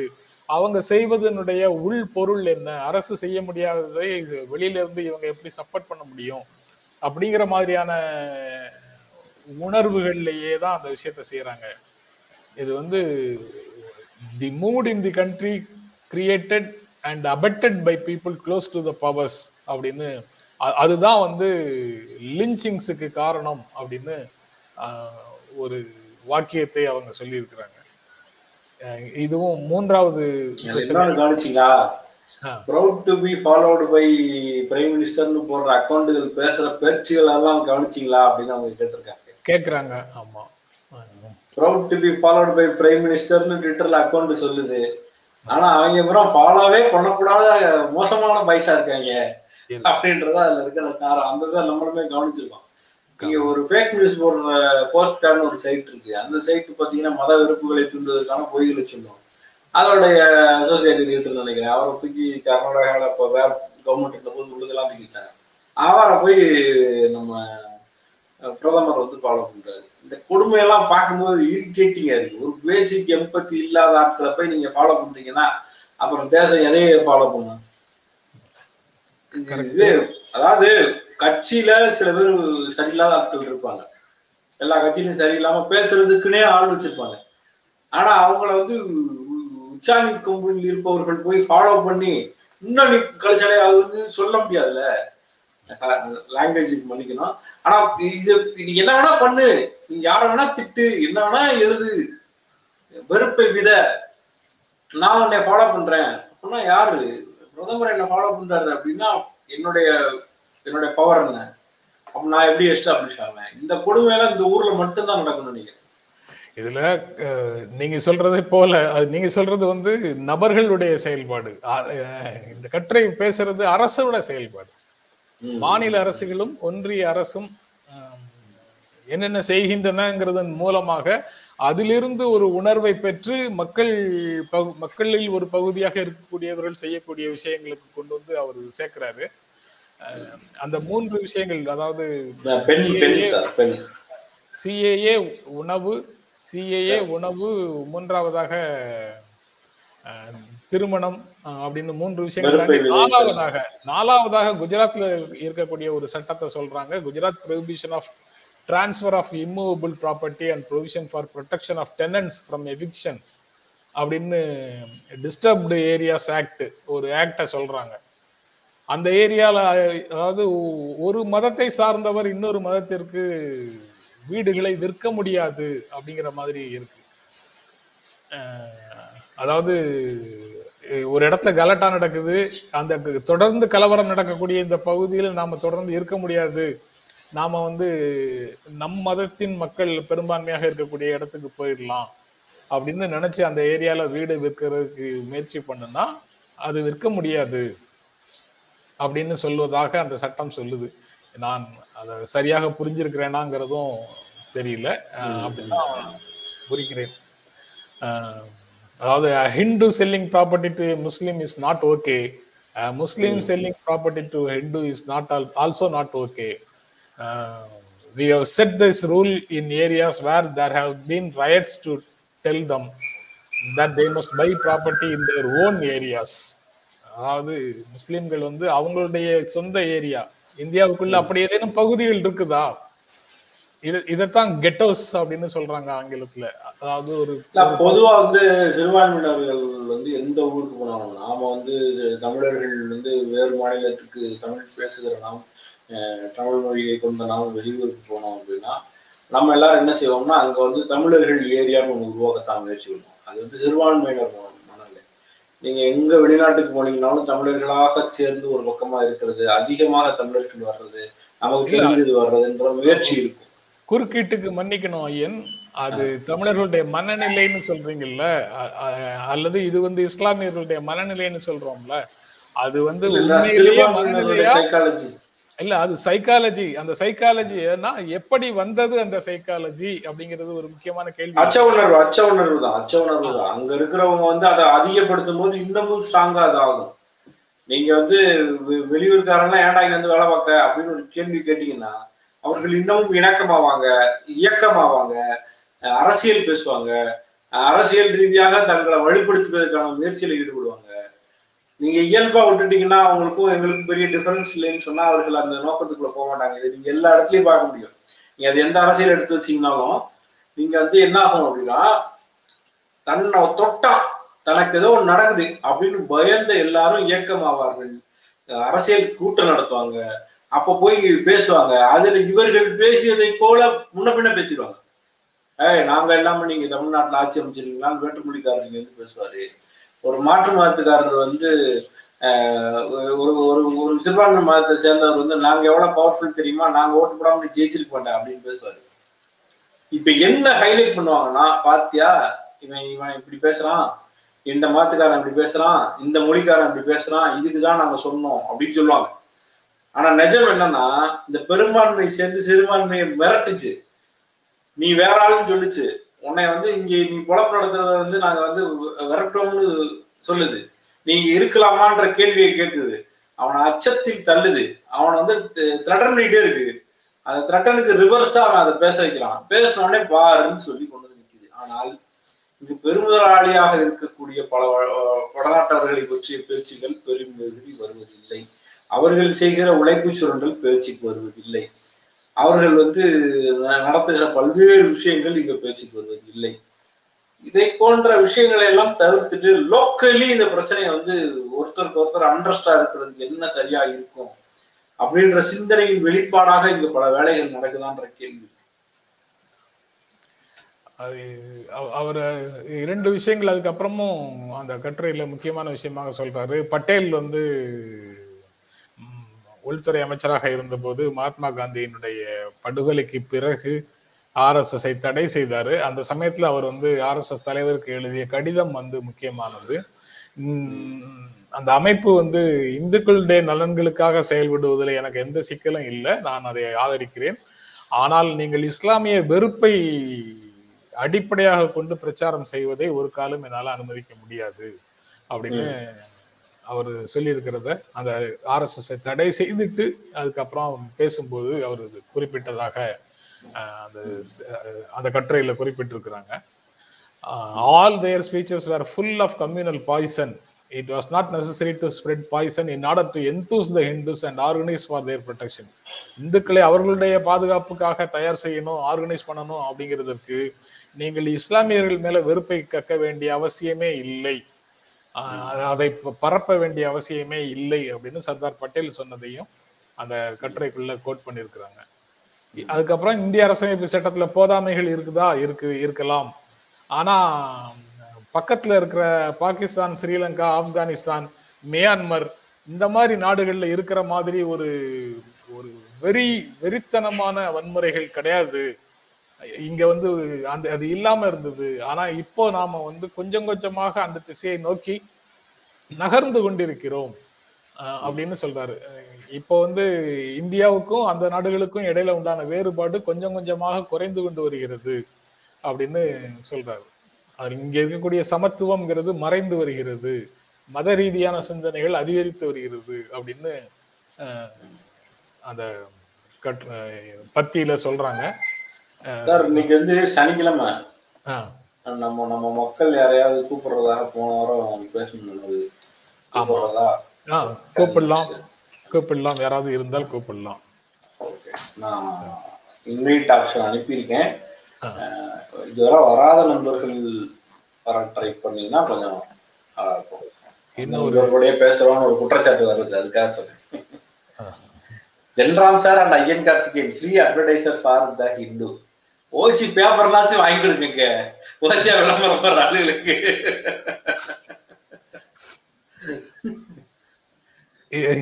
இத தொடங்கணும் சார். இல்ல இல்ல நண்பர் யாரு? சசிகுமார்? சரி அவரு அவ- அவர்ட்ட சொல்றதுல பலன் இருக்குமா தெரியல. அவர் இது இந்த மாதிரி தகவல்களை ஹிந்துட்ட சொன்னாங்கன்னா பரவாயில்ல. ஆமா நீங்க நீங்க என்ன பண்றீங்கன்னா இப்ப இந்த இருநூறு பேர் பார்த்துட்டு இருக்காங்க போனா, நீங்க தான் விளம்பரம் பண்றாங்க ஓசியா பத்திரிக்கை திருக்கி கொடுங்க. அதனால அந்த நிகழ்ச்சியை ஸ்பான்சர் பண்ணுங்க அப்படின்னு ஹிந்துல ஆமா பாத்தீங்களா? சொன்னாங்க எனக்கு அது கூட கேட்க தெரியல. நான் வந்து வெறும் பத்திரிக்கை பேப்பர் தான் கேட்டுக்கிட்டு இருக்கேன். நேத்து ஜெய்பீனுடைய ப்ரிவியூ ஷோக்கு கூப்பிட்டு ஒரு தம்பி அசிஸ்டன்ட் டைரக்டர் அழைச்சிருந்தாரு. நான் போக முடியல. நான் ஊர்ல இருக்கறனால அஹ், அது என்ன ஃபாலோ பண்ணல எதை பற்றிய படம் என்று நான் தொடர்ந்து ஃபாலோ பண்ணல பட் நீதியரசர் சந்துருவுடைய தீர்ப்பு ஒன்றின் அடிப்படையில அது அந்த வழக்கின் பின்னால் இருக்கக்கூடிய கதையை படமாக எடுக்கிறாங்க. சொல்றாங்க நான் வந்து அது தெரியாம வந்து வாச்சாத்தியோட தொடர்பு படுத்தி பேசியிருந்தேன்.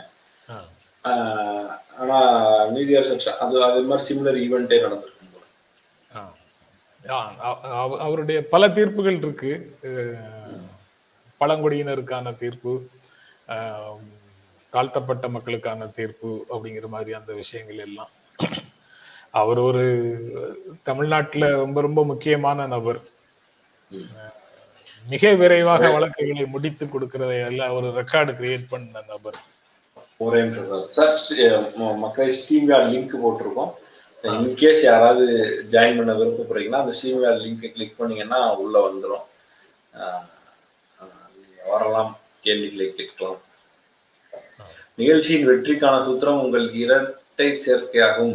அப்பாவி கேள்விகள் கேட்கும்போது ஐயன் என்னை பிரதிபலிப்பதாகவும் உங்கள் கேள்விகளுக்கு சென்றாம் பதிலளிப்பதாகவும் பல நாட்கள் உணர்கிறேன் அப்பாவியாக ஐயன் கேள்வி கேட்கும் போது அவரு கேசவனை பிரதிபலிக்கிறாரு. பதில் வந்து ஆணவமாக இருக்குன்னு அர்த்தமா? அது அப்பாவியாக. ஹவு ஐ ஜாயின் வித் யூன்னு ஜோசப் கேட்கிறாரு. இங்க ஸ்ரீமியாடோட லிங்க் கமெண்ட்ல இருக்கும். ஜோசப் நீங்க அந்த லிங்க் வந்து கிளிக் பண்ணீங்கன்னா அது அடுத்தடுத்து உங்களை கண்டினியூ அலோ அதெல்லாம் கேட்க முடியாது. அது கொடுத்துட்டே இருந்தீங்கன்னாவே உள்ள வந்துடலாம். கமெண்ட்ஸ். செக்ஷன்ல போட்டிருக்கிறாங்க. நட்ராம் மீடியா பேர்லயும் வரக்கூடிய கமெண்ட் செக்ஷன்ல இந்த ஸ்ட்ரீம் யார்டோட லிங்க் இருக்கு நீங்கள் அதுல இணைந்து கொள்ளலாம். ஓ இந்த சனிக்கிழமை. ஓகே. சனிக்கிழமைனால நம்ம மக்கள் கொஞ்சம் லேட்டா தான் வர்றாங்க. சார் இடையில இந்த இந்த இந்த பட்டாசு மேட்ரு வந்து. என்ன ஆல்டர்னேட்ன்றது சிந்திக்காம திரும்ப திரும்ப இந்த பட்டாசு தொழில்களுக்குள்ளேயே வச்சுக்கிட்டே இருக்காங்க. கோர்ட் வந்து அதை கடுமையாக சுருக்கிற முயற்சியில இருந்து பின்வாங்குவதாக தெரியல.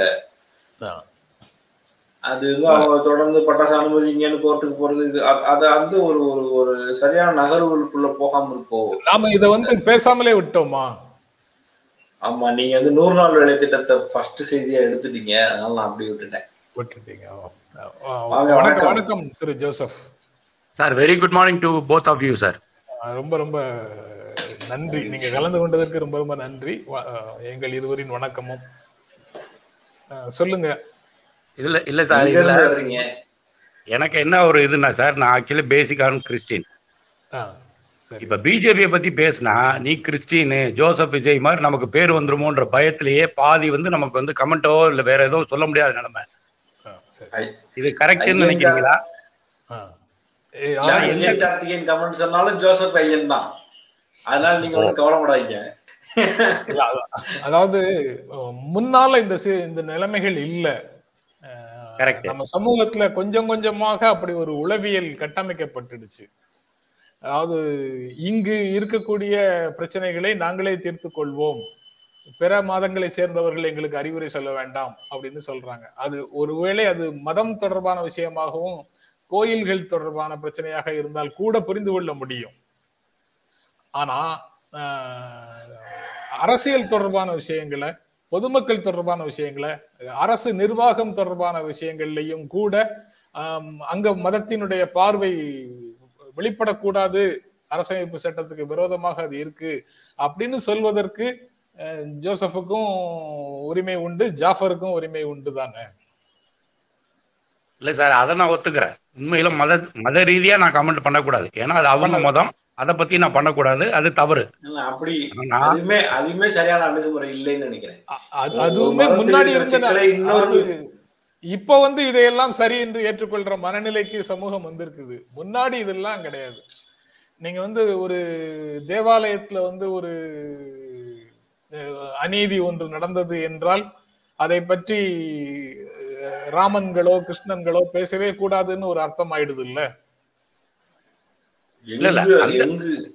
இல்ல அந்த ரீதியில நான் பேசல. அதாவது எங்க மதம் தான் உயர்ந்தது உங்க மதம் தாழ்ந்தது அந்த அர்த்தத்துல சொல்லல அந்த அர்த்தத்துல சொல்லல. அதாவது வேறு மதங்கள் தொடர்பான பிரச்சனைகள் ஏதேனும் இருந்தால் அதை பற்றி அந்த மதத்தவர் மட்டும்தான் பேசணும் மற்றவர்கள் பேசக்கூடாதுங்கிற உளவியல்ல இருக்கக்கூடிய ஒரு போதாமையை சொல்றேன். அதுல இருக்கக்கூடிய ஒரு சிறிய ஒரு சிறு இடைவெளியை சொல்றேன். கண்டிப்பா கண்டிப்பா. கண்டிப்பா கண்டிப்பா.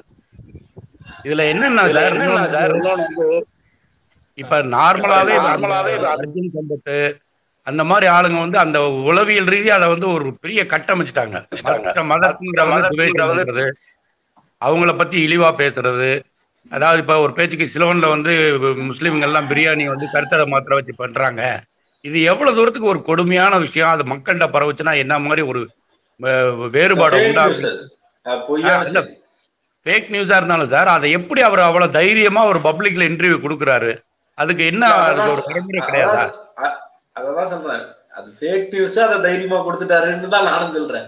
பொய்யான செய்தியை தைரியமாக பேசுகிறார் அப்படின்னு தான் நானும் சொல்றேன். அப்ப அதை தடுக்கிறதுக்கு ஒரு வழி இல்லையா சார்? அது வழி வழி இல்ல. அதுதான் இப்ப திரும்ப திரும்ப மக்கள் நிராகரிக்கிறதை தவிர அதுல வேற ஒண்ணும் நம்ம கையில வேற எந்த ஆயுதமும் இல்லை.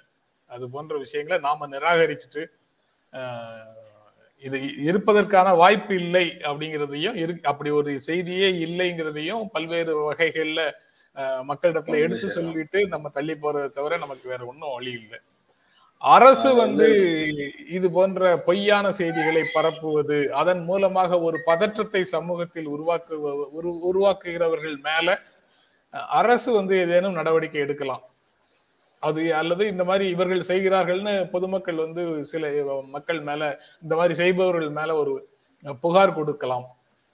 அதுல என்ன நடவடிக்கைகளை அரசு எடுக்கும் அப்படிங்கிறது அடுத்த கேள்வி. பட் அரசு நடவடிக்கைகள் மூலமாக இது போன்ற சில் மிஷங்களை நிறுத்திவிட முடியுமாங்கிறது அதோட பெரிய கேள்வி. ஏன்னா இது வந்து பல பல மாநிலங்கள்ல அரசுகளே வந்து பொய்யான தகவல்களை பொய்யான படங்களை போட்டு விளம்பரம் செய்து அரசு இணையதளங்கள்லேயே அது போன்ற பொய்யான படங்கள் இடம்பெறுகின்றன. இப்படி ஒரு இப்படி ஒரு பண்பாடை நமக்குள்ள வளர்த்துட்டு இருக்கிறாங்க. இதற்கு நடுவுல நம்ம நேர்மையாக இருக்கிறதே பெரிய சிக்கலா இருக்குது. பெரிய கஷ்டமா இருக்குது. ஆனாலும் வேற வழி இல்லைல்ல. நம்மால அப்படித்தான் இருக்க முடியும் அப்படிதான் இருக்கணும் அப்படிங்கிறதுனால நம்ம தொடர்ந்து அப்படியே இருக்க வேண்டியதாக இருக்கு கேசவன் நீங்க ஹெட்போன்ஸ் போடாம எக்கோ அடிக்குது. ஹெட்ஃபோன் இல்ல சார் சாரி இல்ல இல்ல இல்ல உ- உங்களுக்கு எக்கோ நான் கேசவனுக்கு இல்ல எனக்கு கேக்குது சார் நல்லா கேக்குது ஒன்றும் பிரச்சனை இல்லை. கேசவன் ஹெட்போன்ஸ் போட்டுக்கிட்டீங்கன்னா எக்கோ அடிக்காது. ஆ ரைட்டு சரி நண்பர் பேசுறேன் சார். இன்னொருத்தர் ஆ, சொல்லுங்க கேசவன். வணக்கம். வெல்கம் சார் வணக்கம் சார். கேக்குதுங்களா? இப்ப கிளியரா நல்லா கேக்குது நல்லா கேக்குது. ஆ நல்லா கேக்குது ஓகே சார். சார் நான் தாய்லாந்துல இருந்து பேசுறேன். ஆக்சுவலா இப்ப ஒர்க் பண்ணிட்டு இருக்கோம் தாய்லாந்துல. ஆ, ஜென்ரல் சார் உங்க உங்க ப்ரோக்ராம் நான் புது புது அர்த்தங்கள் எபிசோட் ஒன்ல இருந்து பார்த்துட்டு இருக்கேன். ரொம்ப தேங்க்யூ ஆக்சுவலா உங்க மூலமா நான் நிறைய விஷயம் கத்துக்கிட்டேன். Just want to share with you like இந்த புது புது அர்த்தங்கள்ல நீங்க ஆரம்பிச்ச மாதிரி பிட்வீன் த லைன்ஸ் ஸோ அது எப்படின்னு நான் உங்க மூலமா தான் கத்துக்கிட்டேன். தேங்க்யூ சார் அதுக்கு. ரொம்ப ரொம்ப நன்றி. உங்களுடைய அன்பான வார்த்தைகளுக்கு நன்றி. ஆனா இப்படி ஒரு பெரிய விளைவுகளை கொடுக்குதுன்னு தெரியாமலே ஒரு கிளர்க்கு வந்து ஆபீஸ்ல வேலை செய்யற மாதிரியான ஒரு உணர்வோட தான் அந்த நிகழ்ச்சிகளை தொடங்கினோம் வேலைகளை செய்தோம். ஆனா அதற்கு பெரிய மிகப்பெரிய வரவேற்பு மக்கள் மத்தியில இளைஞர்கள் மத்தியில இருந்திருக்கு அப்படின்றது வந்து ரொம்ப நெகிழ்ச்சியூட்டக்கூடிய செய்தியாக எப்பவுமே இருக்கு. நான் அந்த. நிகழ்ச்சியை நிறுத்தி ஐந்து வருடங்கள் ஆச்சு. நான் அந்த செய்தி அதை நிகழ் தொடர்ந்து நான் நடத்தாம நெறிப்படுத்தாம விட்டு ஐந்து வருடங்கள் ஆச்சு. இன்னும் வந்து அதை பற்றியே தான் இன்னும் பல நண்பர்கள் பேசுறாங்கங்கிறது வந்து அதுல கூடுதல் நிகழ்ச்சியை கொடுக்குது. அதற்கப்புறம் நிறைய நிகழ்ச்சிகள் நடத்தியிருக்கிறேன். கண்டிப்பா இந்த விஷயம் அந்த ப்ரோக்ராம் எங்களுக்கு வந்துட்டு ஒரு ஆஸ் யங்ஸ்டர்ஸா எங்க என்னோட ஏஜ்ல வந்துட்டு அது ரொம்ப இம்பாக்ட் கொடுத்துச்சு சார் நாங்க இதுக்கு முன்னாடி நாங்க பார்த்த செய்திகளும் அந்த ப்ரோக்ராம்க்கு அப்புறம் பார்க்குற விதங்களும் மாறி அதனாலதான் எங்களுக்கு அந்த இம்பாக்ட் அதிகமா இருக்கு. இப்போ இந்த பிரச்சனை எங்க வரைக்கும் வருதுன்னா இந்த மனிதா மனிதாங்கிற நிகழ்ச்சியை நாங்க எங்க இஷ்டத்துக்கு வேற மாதிரி நடத்தவே முடியல. இது வந்து ஒரு ஸ்டீரியோ டைப்லயே சிக்கிட்டு இருக்கிறோம் ஜென்ராம் வந்து நியூஸ் பேப்பர் தொடர்பாக நியூஸ் தொடர்பாக நிகழ்ச்சிகளை தான் நடத்தணும்னு அந்த புது புது அர்த்தங்களுடைய ஸ்டீரியோ டைப் வந்து இன்னைக்கு வரைக்கும் தொடருது. இதுல மாறுதலாக தனியாக நான் மட்டும் பேசுறது அல்லது வேறு ஏதேனும் ஒரு வகையில பேசுறதுன்னு எது செய்தாலும் அதெல்லாம் செய்யாத நியூஸ பத்தி பேசு அப்படின்னு சொல்லி சுவரோட சேர்த்து வச்சு உங்களை போன்ற நண்பர்கள் எங்களை நெருக்கிடுறாங்க. அந்த ஸ்டீரியோ டைப்ல இருந்து வெளியில வர முடியல. அப்படி இல்ல. உங்க ப்ரோக்ராம் நாங்க எதா இருந்தாலும் பாக்குறோம் ஈவன் ஈவினிங்ல நீங்க சிந்தனோட பாக்குறதெல்லாம் கண்டிப்பா பாத்துட்டு இருக்கோம். சோ உங்ககிட்ட பிடிச்சது அந்த விஷயம் தான் சார் இப்ப சிந்- சிந்தன் மாதிரி ஒரு சிந்தனையாளருக்கு நீங்க வாய்ப்பு கொடுக்குறீங்கல்ல. ஆக்சுவலா இப்ப இருக்கிற பல எம்பிக்கள் எம்எல்ஏஸ் எல்லாம் பாத்தீங்கன்னா அந்த டைம்ல புது புது அர்த்தங்கள்ல எங்களுக்கெல்லாம் ஜஸ்ட் அப்பதான் அது மூலமா தான் அறிவு ஸோ அதுக்கு தான் அந்த விஷயம் தான் உங்ககிட்ட எங்களுக்கு ரொம்ப பிடிச்ச விஷயம் சார் ரொம்ப முக்கியமான அப்சர்வேஷன் சொல்றாரு கேசவன் சார் வந்து மாடஸ்டியின் காரணமாக அமைதியா இருப்பாரு. அது ரொம்ப முக்கியமான அப்சர்வேஷன் அது ஒரு தற்செயல் நிகழ்வு தானே. அவங்க அவங்க அவங்கள வந்து அவங்க நன்றாக பேசக்கூடியவர்கள் நன்றாக ஆய்வு செய்யக்கூடியவர்கள். இல்ல அது பல சமயங்கள்ல அவங்களுக்கு கரெக்டான பிளாட்ஃபார்ம் எதுவும் கிடைக்கிறது இல்ல சார் அது அது ரொம்ப நான் ஃபீல் பண்ணியிருக்கேன். அதனாலதான் உங்க உங்க மீடியா ஜென்ரா மீடியா நாங்க தேடி வந்துட்டு இருக்கோம்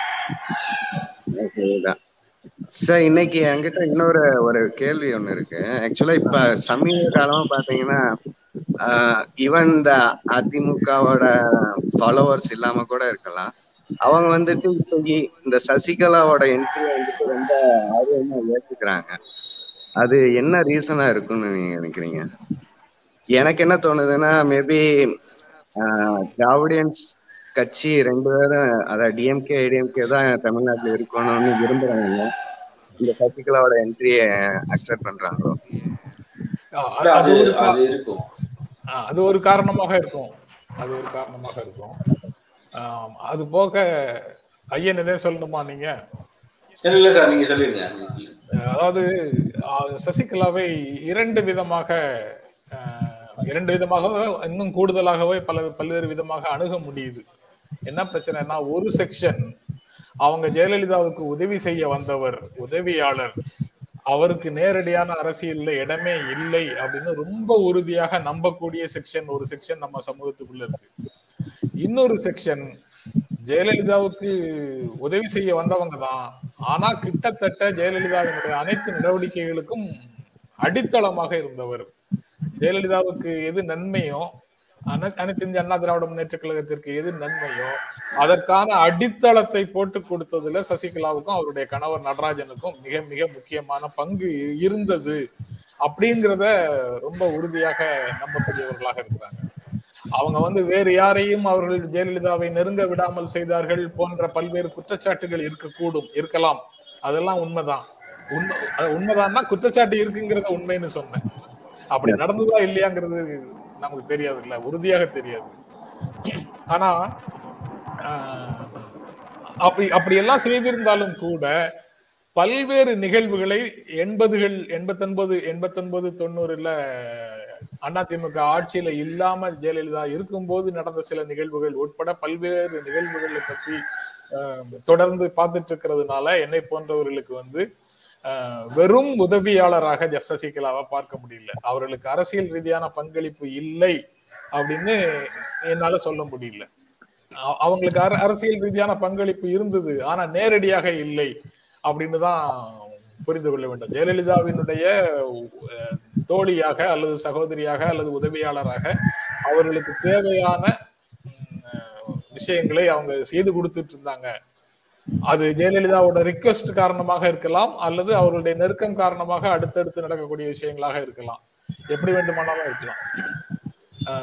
இன்று சசிகலாவை பார்த்து பயந்து அல்லது சசிகலாவை உள்ளவே விடமாட்டோம் அப்படின்னு சொல்கிறவர்கள் எல்லாம் ஜெயலலிதாவையே பார்க்காமல் கடந்த காலத்துல சசிகலா மூலமாக மட்டுமே தங்களுடைய அரசியலையும் அரசையும் நடத்தியவர்களாக இருக்கிறார்கள்ங்கிறதுனால மீண்டும் அவருக்கு ஒரு இடம் கொடுப்பது வந்து தங்களுக்கு தங்களுடைய முக்கியத்துவத்தை குறைத்து விடும் அப்படிங்கிறதுனால அப்படி இருக்கிறாங்களோ அப்படிங்கிற அந்த அந்த ஒரு உளவியல் அதற்கு காரணமாக இருக்குதோ அப்படிங்கிற எண்ணம் கூட என்னிடத்துல இருக்கு. அந்த அடிப்படையில தான் நான் அவங்கள பார்க்கிறேன். அதனால அவர்களுக்கு ஒரு ரோல் இருந்தது அப்படின்னு சொல்லி கடந்த காலத்துல அவங்களுக்கு அரசியலுக்குள்ள ரோல் இருந்தது. நேரடியாக மக்களோட இல்ல கட்சி தொண்டர்களோட இல்ல அப்படின்னு இருந்தாலும் கட்சி நிர்வாகிகளோட அவர்களுக்கு ஒரு ரோல் இருந்தது. கட்சி அமைச்சர்களோட ஆட்சியில இருந்த கட்சி அமைச்சர்களோட அவங்களுக்கு ஒரு ரோல் இருந்தது. இவர்களில் பலர் வந்து இவரை பார்த்தே தங்களுடைய வேலைகளை செய்து முடித்தவர்களாக இருந்திருக்கிறார்கள் அப்படிங்கிறது பல்வேறு நபர்கள் சொல்லக்கூடிய தகவல்கள்ல இருந்து கிடைக்குது. அப்படி இருக்கும்போது அவங்கள இன்று வந்து ஒன்றுமே இல்லாதவர்களாக தூக்கி போற்ற முடியுமா அப்படிங்கிற கேள்வி வந்து எனக்கு இல்லை அவங்க வந்து கட்சிக்குள்ள இணைந்து கட்சியை வலிமைப்படுத்துறாங்களா இல்லையா அப்படிங்கிறது எனக்கு தெரியாது. அதை பற்றி எனக்கு பெரிய எதிர்பார்ப்பும் இல்லை. ஆனா அவ ஒரு வேலைக்காரி அவருக்கு என்ன அரசியல் இடம்? அல்லது ஒரு உதவியாளர் அவருக்கு என்ன அரசியல்ல இடம்னு ஒரு அணுகுமுறை இருக்குல்ல அந்த அணுகுமுறை வந்து சரியான அணுகுமுறையாக நான் நினைக்கல கண்டிப்பா சார். இதுல சார். சார் இதுல அந்த மேடம் சசிகலா மேடத்தை பத்தி எனக்கு ஒரு சின்ன ஒரு டவுட் நீங்க கிளியர் பண்ணுங்க சார். வளம்புரி ஜான் சாரோட பழைய ஆடியோ ஒண்ணு நீங்க கேட்டிருப்பீங்க. அப்ப வந்து அவர் தாய் பத்திரிகையில ஆசிரியரா இருந்தாரு. அப்ப அவர் ஒரு தடவை சொல்ற அந்த மீட்டிங்ல பேசையில சொல்றாரு சசிகலா ஒரு நாள் முதலமைச்சர் ஆவார். அந்த அளவுக்கு அவருக்கு வந்து ஒரு ஈடுபடு இது கண்ட்ரோல் வந்து ஃப்ரம் ஜெயலலிதாட்ட இருக்கு அப்படின்ற மாதிரி ஒரு ஆடியோ பேசியிருந்தார். அப்பவே தொண்ணூறுலயோ தொண்ணூத்தி ரெண்டுலயோ அந்த ஆடியோ வளம்புரி சார்னு பேசியிருந்தாரு. அந்த அளவுக்கு அவங்க எப்படி சார் கண்ட்ரோல் பண்ணாங்க ஜெயலலிதா மேடத்தை? கண்ட்ரோல் பண்ணுனாங்களா அப்படிங்கிறது சொல்ல முடியும் என்னால சொல்ல முடியல.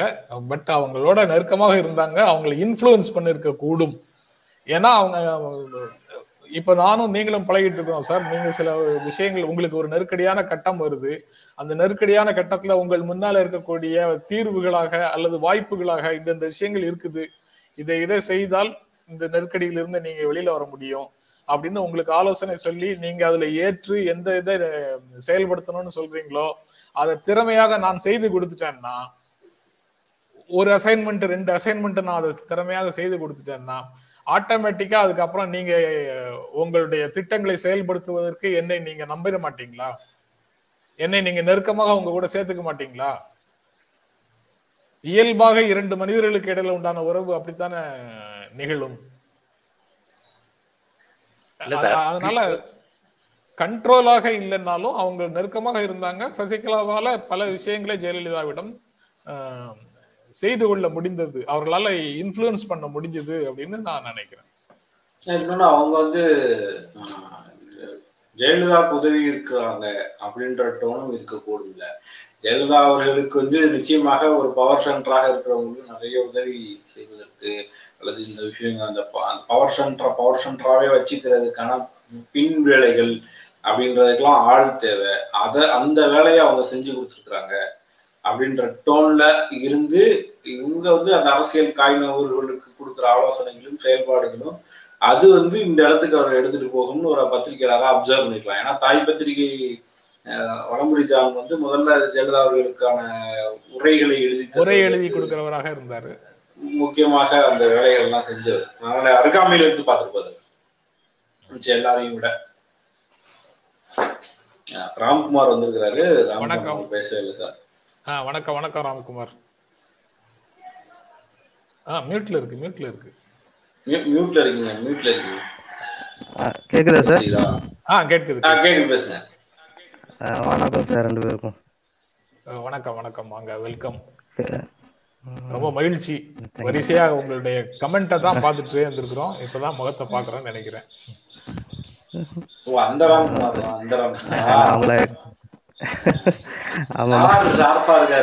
நான் உங்களை கம்மியாயிருச்சு. நான் காலேஜ் படிக்கிற காலத்துல இருந்து நான் உங்களை புது புது அர்த்தங்கள்ல அப்பையில இருந்து பாத்துக்கிட்டு இருந்தேன் சார். கேசவன் சொன்ன மாதிரி. முக்கியமா இதை வந்து நான் பார்த்துக்கிட்டு இருந்தது வந்து இந்த ரெண்டாயிரத்தி ஒன்பது இந்த போர் நடந்த டைம்ல உங்களோட கருத்துக்களை ரொம்ப நான் கவனிச்சிருக்கேன். அதே மாதிரி ஞானி சாரோட பண்ற ப்ரோக்ராம் எனக்கு ரொம்ப பிடிக்கும். ஜி தமிழ்ல இது பண்ணீங்க அதே மாதிரி ஞானி சாரோட பண்ற ப்ரோக்ராம் எனக்கு ரொம்ப பிடிக்கும். நான் வந்து எப்ப நீங்க ஞானி சாரோட பண்றீங்களோ அப்ப வந்து பாத்துக்கிட்டே இருப்பேன் நான். அந்த இன்பிட்வீன் டைம்ல எனக்கு ஒரே ஒரு கேள்வி என்னன்னா இல்ல அவர் வந்து ஒரு மாபெரும் மனிதர். அவர்கிட்ட வந்து எதை பத்தியும் பேசலாம். அவராக எதையுமே காலையில நான் திரும்ப திரும்ப அந்த எல்லா இடங்கள்லயும் சொல்லிக்கிட்டே இருக்கிறேன். புது புது அர்த்தங்கள் நிகழ்ச்சியில காலையில ஆறரைக்கு ஏழு மணி லைவுக்கு ஆறரைக்கு யாராவது ஒரு விருந்தினர் வரலன்னா பக்கத்துல வீடு பக்கத்துல இருந்தது. ஒரு போன் அடிச்சா ஆறு ஐம்பதுக்குள்ள அவரு ஸ்டுடியோவுக்கு வந்து என்ன செய்தின்னு கேட்க எனக்கு நான் படிக்கலாம் முடியாது நேரம் இல்லை. நீங்க என்னங்கிறத என்கிட்ட ப்ரீஃப் பண்ணிட்டு அதுக்கப்புறம் உங்க கேள்வியை கேளுங்க. நேரடியா கேள்வியை கேட்டுறாதீங்கன்னு ஒரே ஒரு கண்டிஷன் மட்டும் போட்டுட்டு அவர் வந்து நிகழ்ச்சியில பங்கு பெறுவாரு. அதே மாதிரி சொல்லி கேட்டா செய்திய கரைச்சி குடிச்சவங்களை விட மிகச்சிறப்பாக பதில் சொல்லுவார். அதனுடைய அனைத்து பரிமாணங்களையும் சொல்லுவார். அற்புதமான மனிதர். தமிழ்நாட்டுக்கு வந்து பெரிய பெரிய இழப்பு அவர் வந்து அறுபத்தி நாலு அறுபத்தைந்து வயதுலயே இல்லாம போனது. கேக்குதா சார்? ஆ கேட்குது சொல்லுங்க. ஹலோ? ஆ சொல்லுங்க சொல்லுங்க. நான் சொன்ன கேட்டுச்சா ராம்? ஹலோ? சார் பேச கேட்டுச்சுங்களா? ராமுக்கு வந்து முதல்லையுமே அந்த ஆடியோ பிரச்சனை இருந்துச்சு. ராம் நிகழ்ச்சியை முடிச்சதுக்கு பிறகு நீங்க அதை பாத்துக்குங்க ஏன்னா உங்களுக்கு முதல்ல ஆடியோ இஷ்யூ இருந்துச்சு. கேட்குதா? கேட்குதா? கேட்கல. இல்ல அது கேட்கல. சரி. பரவாயில்ல மகிழ்ச்சி. என்றாம் சார் ஒரு ரெக்வஸ்ட் சார். ஆ சொல்லுங்க. ஞானி சார் ஆனந்தோட கடைசி பக்கங்கள்னு எழுதியிருந்தாரு சார். காலம் எழுதினாரு. அது கடைசி பக்கமாக இல்லாம தொடர்ந்து காலம் எழுதினாரு. அதுக்கப்புறம் அது இடையில நின்றுட்டு குமுதத்துல வந்தது. அது என்ன ப்ராப்ளம் தெரியாது. அது மாதிரி நீங்க ஏன் ஒரு ஒரு ஜென்டாக்குன்ற ஒரு இது ஒரு இது தொடங்கி அந்த மாதிரி அன்றைய நிகழ்வுகளை பத்தி அவர் நிறைய விளக்கம்லாம் கொடுப்பாரு. என்ன அதாவது அதோட படிச்சு பாத்தீங்கன்னா ரொம்ப ஆழ்ந்த சிந்தனை நீங்க சொல்ற மாதிரி இருக்கும். அது மாதிரி நீங்க ஏன் ஒரு ஆடியோ டெய்லியோ இல்ல வீக்லி ஒன்ஸோ ஒரு சப்ஜெக்ட் எடுத்து அதை பத்தி ஏன் நீங்க பேசக்கூடாது? கண்டிப்பாக பேசணும். ஏற்கனவே அப்படித்தான் அந்த ஜென்டாக்ங்கிற நிகழ்ச்சி அது அந்த மாதிரி பேசணுங்கிறதுக்காக தான் ஆரம்பித்தோம் ஆனால் அதை தொடர்ந்து செய்ய முடியல. வேற வேற ஏதாவது இந்த ஒரு வேலையை மட்டும் செய்யாமல் இருக்கிறதுனால வர்ற செய்யறது செய்யறது இல்லைங்கிறதுனால வர்ற பிரச்சனை. பட் அது நீங்கள் சொல்ற மாதிரி வாரம் ஒரு முறைங்கிறது இல்லாமல் வாரம் ஒரு முறை அல்லது வாரம் இருமுறை அதற்கான முயற்சிகளை கண்டிப்பாக மேற்கொள்கிறேன். அது அவசியம் செய்துதான் ஆகணும். இன்னொரு இது கொஸ்டின் சார் இப்போ வந்து சசிகலா எதிர்ப்பு இருக்கு ஆதரவு இருக்கு. அதை பத்தி நான் உள்ளார போல. பட் அவங்க வந்து ஒரு ஏற்றுன்னு நாடே அறியும் உலகமே அறியும். அவ்வளவு தூரத்துக்கு ஒரு கொள்ளையடிச்சு ஒரு இது பண்ணவங்கள இன்னைக்கு ஆதரிக்கிறவங்களுக்கு எதிர்க்கிறவங்களுக்கு என்ன ஒரு பேஸ்மெண்ட்ல அவங்க அரசியலுக்கு வரணுன்றாங்க இவ்வளவு தூரம் ஒரு கொள்ளை ஒரு எத்தனையோ கோடி சொத்து அவங்களுக்கு இருக்குது. எப்படி வந்துச்சுன்னு யாரும் கேள்வி கேட்க மாட்டேங்கிறாங்க. இப்படி ஒரு பர்சன் அரசியலுக்கு வரலாமா? அதை நம்ம வந்து மக்கள் அலோவ் பண்ணலாமா? ஒரே ஒரு கேள்வி மட்டும் இல்ல, ஒரே ஒரு கேள்வி மட்டும் கேட்டுக்கிறேன். எனக்கும் இந்த மாதிரி ரெண்டு பக்கமான இது இருக்கு. இந்த கேள்விக்கு அப்படியே பதில் சொல்றது அப்படின்னா இப்ப அதிமுக யார்கிட்ட இருக்கு? அவர்கள் எல்லாம் எப்படி ரொம்ப புனிதமான ஆட்களா? எப்படி? ஆ. கேட்கல சார். சரியா விளங்கல. நீங்க அங்கீகாரம் கொடுத்துடுறீங்களான்னு கேக்குறாரு. அதாவது இப்ப அதிமுக யாரிடம் இருக்கிறது? அதிமுகவுல முன்னாள் அமைச்சர்களுடைய சொத்து விவரங்கள்லாம் என்ன? அஹ் அவங்க எல்லாம் வந்து எப்படி நேர்மையானவர்கள் தானா நிறைய ரைடு நடக்குது லஞ்சம் இதெல்லாம் போகுது. கரெக்ட் நீங்க கொஸ்டின் கேட்கறது கரெக்ட் நான் என்ன கேட்கறேன்னா என்னோட வியூ வேற. இவங்களாவது ஒரு அமைச்சர் பதவியில இருந்தாங்க ஒரு அரசு துறையில இருந்தாங்க கொள்ளையடிச்சாங்கன்னு சொல்லலாம். இவங்க என்ன போஸ்ட்ல சார் இருந்தாங்க? ஒரு கவுன்சிலரா கூட இல்ல ஒரு வட்ட செயலாளர் கூட இல்ல. சார் நீங்க கேக்குறது இல்ல. வந்து எனக்கு கொள்ளையடிக்கிற பிரச்சனையா? எப்படி கொள்ளையடிக்கிறாங்கன்றது பிரச்சனையா?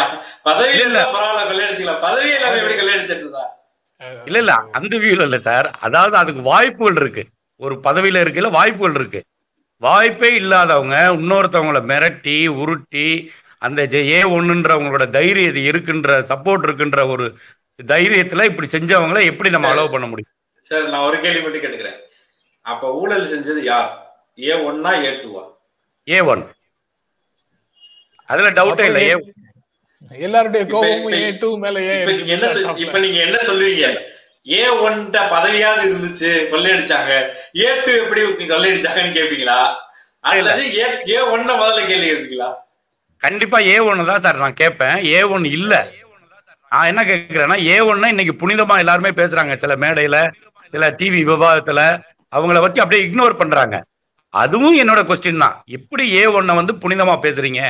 ஒரு ஆராசாவை இன்னும் வந்து கிண்டல் பண்ணிக்கிட்டு பேசிக்கிட்டு ஒரு கூட்டம் அலையுது. ஆனா ஏ ஒன்னை பத்தி பேச வரையில மட்டும் அப்படியே சப்ஜெக்ட் மாறி போறாங்க. அதே மாதிரி ஏ டூவையும் பேச மாட்டேங்கிறாங்க. ஆனா ஏ டூவை பேசுறது கூட பத்துல ரெண்டு பேர் தயாரா இருக்காங்க. ஏ ஒன்ன பேசுறதுக்கு பத்துல பத்து பேரும் தயாரா இல்லையே ஏன் பத்து பேரும் தயாரா இல்லைன்னு சொல்றீங்க. அப்படித்தானான்னு தெரியல எனக்கு. பட் அரசியல் கட்சிகள் வந்து பேசாம இருந்ததுன்னா அதுக்கு ஒரு காரணம் தெரியுது. ஏன்னா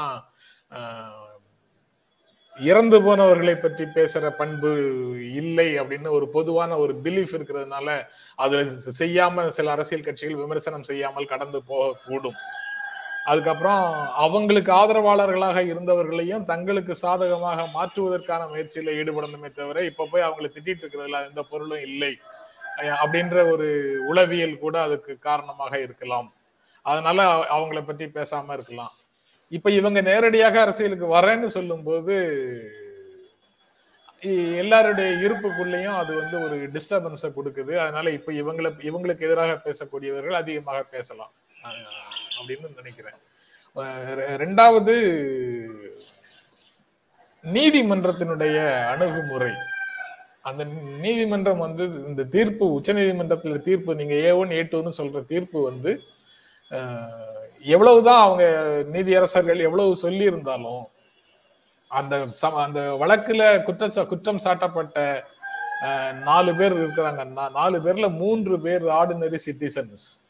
ஒருவர் மட்டும்தான் பப்ளிக் சர்வெண்ட் அந்த பப்ளிக் சர்வெண்ட்டுக்கு மேல இருக்கக்கூடிய குற்றச்சாட்டை வந்து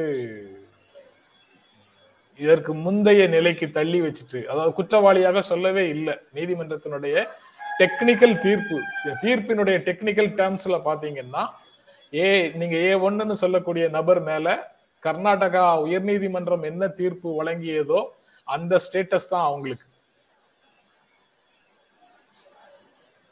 முதல்ல குன்ஹா தீர்ப்பு இருக்கு. தீர்ப்புக்கு அப்புறம் கர்நாடகா உயர்நீதிமன்ற தீர்ப்பு இருக்கு. அதற்கு பிறகு உச்சநீதிமன்ற தீர்ப்பு இருக்கு. மூன்று தீர்ப்பு இருக்கு அந்த வழக்குல. இதுல கர்நாடகா உயர்நீதிமன்றம் என்ன தீர்ப்பு வழங்கியதோ அந்த தீர்ப்பு தான் நீங்க சொல்ற ஏ ஒண்ணுக்கு பொருந்தக்கூடிய தீர்ப்பு. அந்த உச்சநீதிமன்றம் அதுதான் கொடுத்துருக்குது. இவங்களை முழுக்க முழுக்க ஏ ஒன்னாக இருக்கக்கூடிய அதாவது பப்ளிக் சர்வெண்ட்டை முழுக்க முழுக்க தள்ளி வச்சுட்டு சிட்டிசன்ஸாக இருந்த மூன்று பேர் மீது கடுமையான ஒரு நான்காண்டு தண்டனையை கொடுத்திருக்குது அந்த தீர்ப்பு. இது வந்து ஒரு கேள்வி இது சில கேள்விகளை வழக்கறிஞர்கள் மத்தியில எழுப்புது. இதுல அந்த ப்ரிவென்ஷன் ஆஃப் கரப்ஷன் ஆக்ட் வந்தது. அதுல வந்து இப்ப இப்போ வந்து சிட்டிசன்ஸுக்கு கொடுத்தா இப்போ இப்போ அதே வழக்குல கொடுத்தாங்கன்னா புரிந்து கொள்ள முடியும். ஏன்னா சிட்டிசன்ஸ் ஆர் நாட் அதாவது சிட்டிசன்ஸ் வந்து பப்ளிக் சர்வெண்ட்டை பிரைவ் பண்ணவே முடியாது. இப்ப கொடுப்பவருக்கும் தண்டனை உண்டு அப்படிங்கிற மாதிரி செக்ஷன்ஸ் அது செக்ஷன் எட்டோ என்னவோ ப்ரிவென்ஷன் ஆஃப் கரப்ஷன் ஆக்ட்ல இருக்கு. ஏழா எட்டான்னு எனக்கு சரியா நினைவில்லை. அதன்படி இப்போ வந்து தண்டனை வந்தா புரிந்து கொள்ள முடியும். இந்த வழக்கு போட்ட காலத்துல இந்த ப்ரிவென்ஷன் ஆஃப் கரப்ஷன் ஆக்ட்ல இந்த செக்ஷன்லாம் வரல அப்படின்னு வழக்கறிஞர்கள் சொல்றாங்க. அதனால அந்த தீர்ப்பே வந்து சிக்கலான தீர்ப்பு அப்படின்னு அந்த சமயத்துல தீர்ப்பு வரும் வர வ- வரும் நாள் அன்று காலையில இரண்டு வழக்கறிஞர்களோட நான் பேசியிருக்கிறேன் நிகழ்ச்சி நடத்தியிருக்கிறேன். நான் அந்த தீர்ப்பு வந்ததற்கு அடுத்த நாள் பேசியிருக்கிறேன். உச்சநீதிமன்ற தீர்ப்பின் போது மட்டும் இல்லை கர்நாடகா உயர்நீதிமன்ற தீர்ப்பின் போதும் பேசியிருக்கிறேன். குன்வா தீர்ப்பு வந்த போதும் பேசியிருக்கிறேன். எல்லா நேரத்திலையும் வழக்கறிஞர்கள் சொல்லக்கூடிய விஷயங்கள்ல இருந்து புரிந்து கொண்டதை தான் நான் உங்ககிட்ட இப்ப ஷேர் பண்றேன். உச்சநீதிமன்ற தீர்ப்பு வந்ததுக்கு அப்புறம் வழக்கறிஞர் ராதாகிருஷ்ணனோட பேசியிருந்தேன். அவர் வந்து ரொம்ப தெளிவாக இப்போது நான் சொன்ன கருத்துக்களை தான் முன் வச்சார். இப்படி இருக்கக்கூடிய சூழல்ல அது போக ஒரு குற்றம் செய்தார் ஒருத்தர். நம்முடைய நீதி அமைப்பின்படி அவர்களுக்கு உரிய தண்டனையை கொடுத்துட்டாங்க இந்த ஆர்குமெண்ட் எல்லாத்தையும் தள்ளி வச்சிருங்க. நான்காண்டு சிறை தண்டனையை அவங்க அனுபவிச்சுட்டாங்க. அது அதற்கு பிறகு ஒரு ஆறு ஆண்டு தேர்தலில் போட்டியிடக்கூடாது அப்படின்னு ஒரு கண்டிஷன் இருக்கு. அதன்படி அவங்க தேர்தலில் போட்டியிட போவதும் இல்லை. அதற்கு பிறகு செய்த குற்றத்திற்கு தண்டனையை அனுபவிச்சுட்டு வந்த மனிதரை நீங்க எப்படி பார்ப்பீங்க? எப்படி பார்க்கணும் அப்படின்னு நீங்க நினைக்கிறீங்க? சார் செய்த குற்றத்துக்கு தண்டனை அனுபவிச்சுட்டாங்க. அது ஓகே நான் அதை ஒத்துக்கிறேன் சார். பட் அந்த அசட்டு மக்கள்கிட்ட இருந்து எடுத்த அசட்டு இன்னும் அவங்க கையில தானே சார் இருக்கு. இல்ல நான். சொல்றேன்? அந்த கேள்வி அந்த கேள்விக்கு பதில் சொல்ல வேண்டியது சசிகலாவா? இல்ல நாடாளுமன்றத்துல சட்டம் இயற்றக்கூடியவர்களா? அந்த வழக்கை. அந்த அந்த வழக்கை நடத்தி அந்த அனைத்து சொத்துக்களையும் பறிமுதல் செய்வதற்கான சூழலை உருவாக்காதவர்களா இல்ல, கண்டிப்பா இப்ப உருவாக்க. நெருக்கி நெருக்கி ஏகப்பட்ட ஆயிரக்கணக்கான கோடி சொத்துக்கள் வந்து முடக்கப்பட்டிருக்கு மீட்கப்பட்டிருக்கு அப்படிங்கிற செய்திகள்லாம் வந்துட்டே தான் இருக்கு. அவங்களோட சொத்துக்கள் வந்து வார வாரம் வந்து எலெக்ஷனுக்கு ஜஸ்ட் பிஃபோர் ஸ்டார்ட் பண்ணாங்க. அதுக்கு பிறகும் நிறைய சொத்துக்கள் வந்து இது பண்ணிட்டாங்க. ரெக்கவரே ஆகலைன்னு நம்ம புரிஞ்சுக்க முடியாது. அதாவது அவர் ஜோசப் கேக்குறது கன்பிஸ்கேட் பண்ணல. இப்போதைக்கு முடக்க முடக்கி இருக்கிறாங்க அந்த. ஐடி தொடர்பான சிக்கலோ மற்ற விஷயங்களோ அவங்க வந்து உரிய பதில் சொல்லிட்டாங்கன்னா அல்லது அதற்குரிய ஃபைன் கட்டிட்டாங்கன்னா ஒருவேளை ஒருவேளை எனக்கு முழுமையா தெரியல அது. ஒருவேளை அதுல இருந்து அவங்க அந்த சொத்துக்கள் வந்து அவர்களிடமிருந்து அஹ், விடுபடக்கூடும். அதுபோக அந்த சொத்துக்கள் எல்லாமே வந்து பினாமி சொத்துக்களாக கருதப்பட்டு முடக்கி வைக்கப்பட்டிருக்கிறது தான் முடக்கி வைக்கப்பட்டிருக்கக்கூடிய அனைத்து சொத்துக்களும் இவர்களுடைய பெயர்ல இருக்கிறதான சொத்துக்களாக நான் நினைக்கல. அப்படி இருக்கும்போது அதை ப்ரூவ் பண்ண வேண்டியது யார் பெயர்ல இருக்குதோ அவங்க வந்து ஒரு இன்கம்மை கொண்டு வந்து காமிச்சு இது நான் முறையாகத்தான் வாங்கியிருக்கிறேன்னு ப்ரூவ் பண்ணிட்டாங்கன்னா அந்த சொத்துக்கள் திரும்ப வெளியில வந்துடும்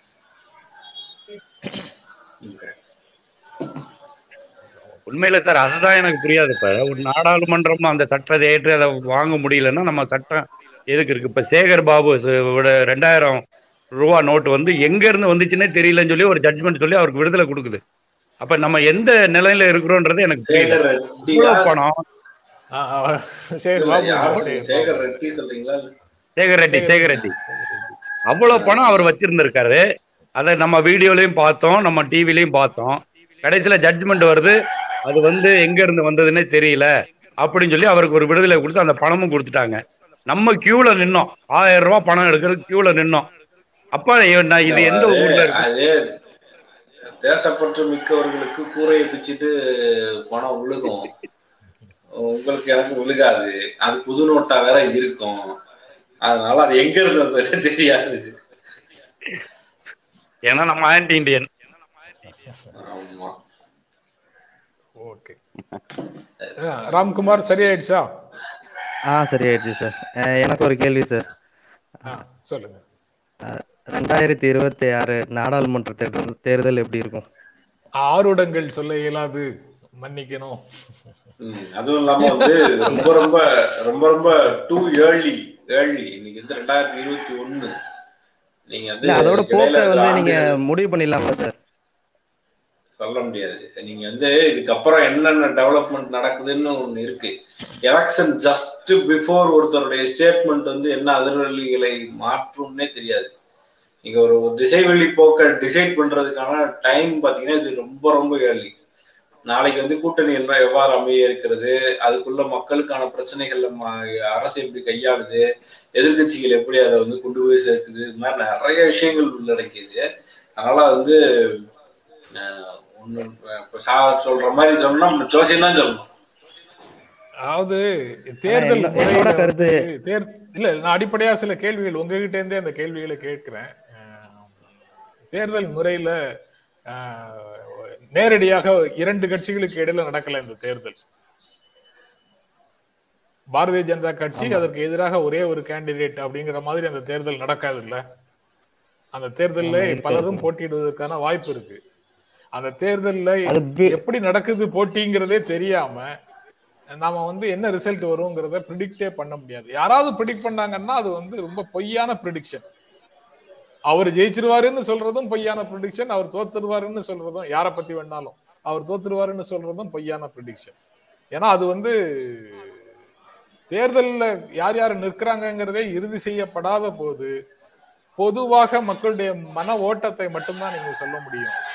மன ஓட்டம் எதிராகவே இருக்குதுன்னு நினைச்சுக்கோங்க. இப்போ கடந்த இரண்டு தேர்தல்கள்லயும் 50% பர்சன்ட்டுக்கு மேல வாக்குகள் கிடைச்சா அவங்க ஆட்சிக்கு வந்தாங்க.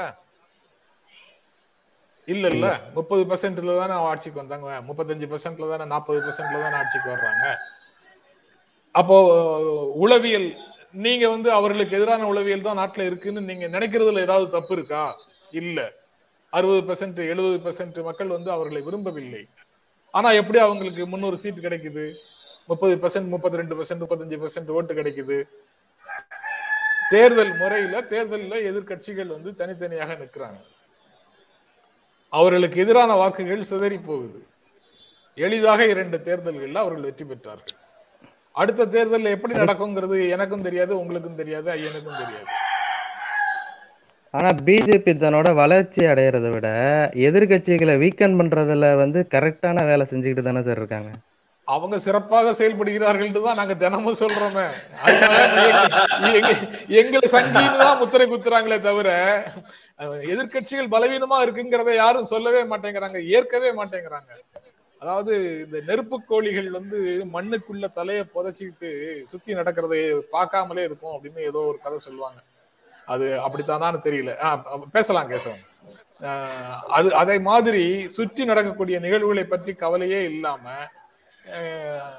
பிஜேபிக்கு எதிரான உணர்வு தான் இங்க முழுக்க இருக்கு அப்படின்னு நம்ம நினைச்சுக்கிட்டே இருக்கிறோம்.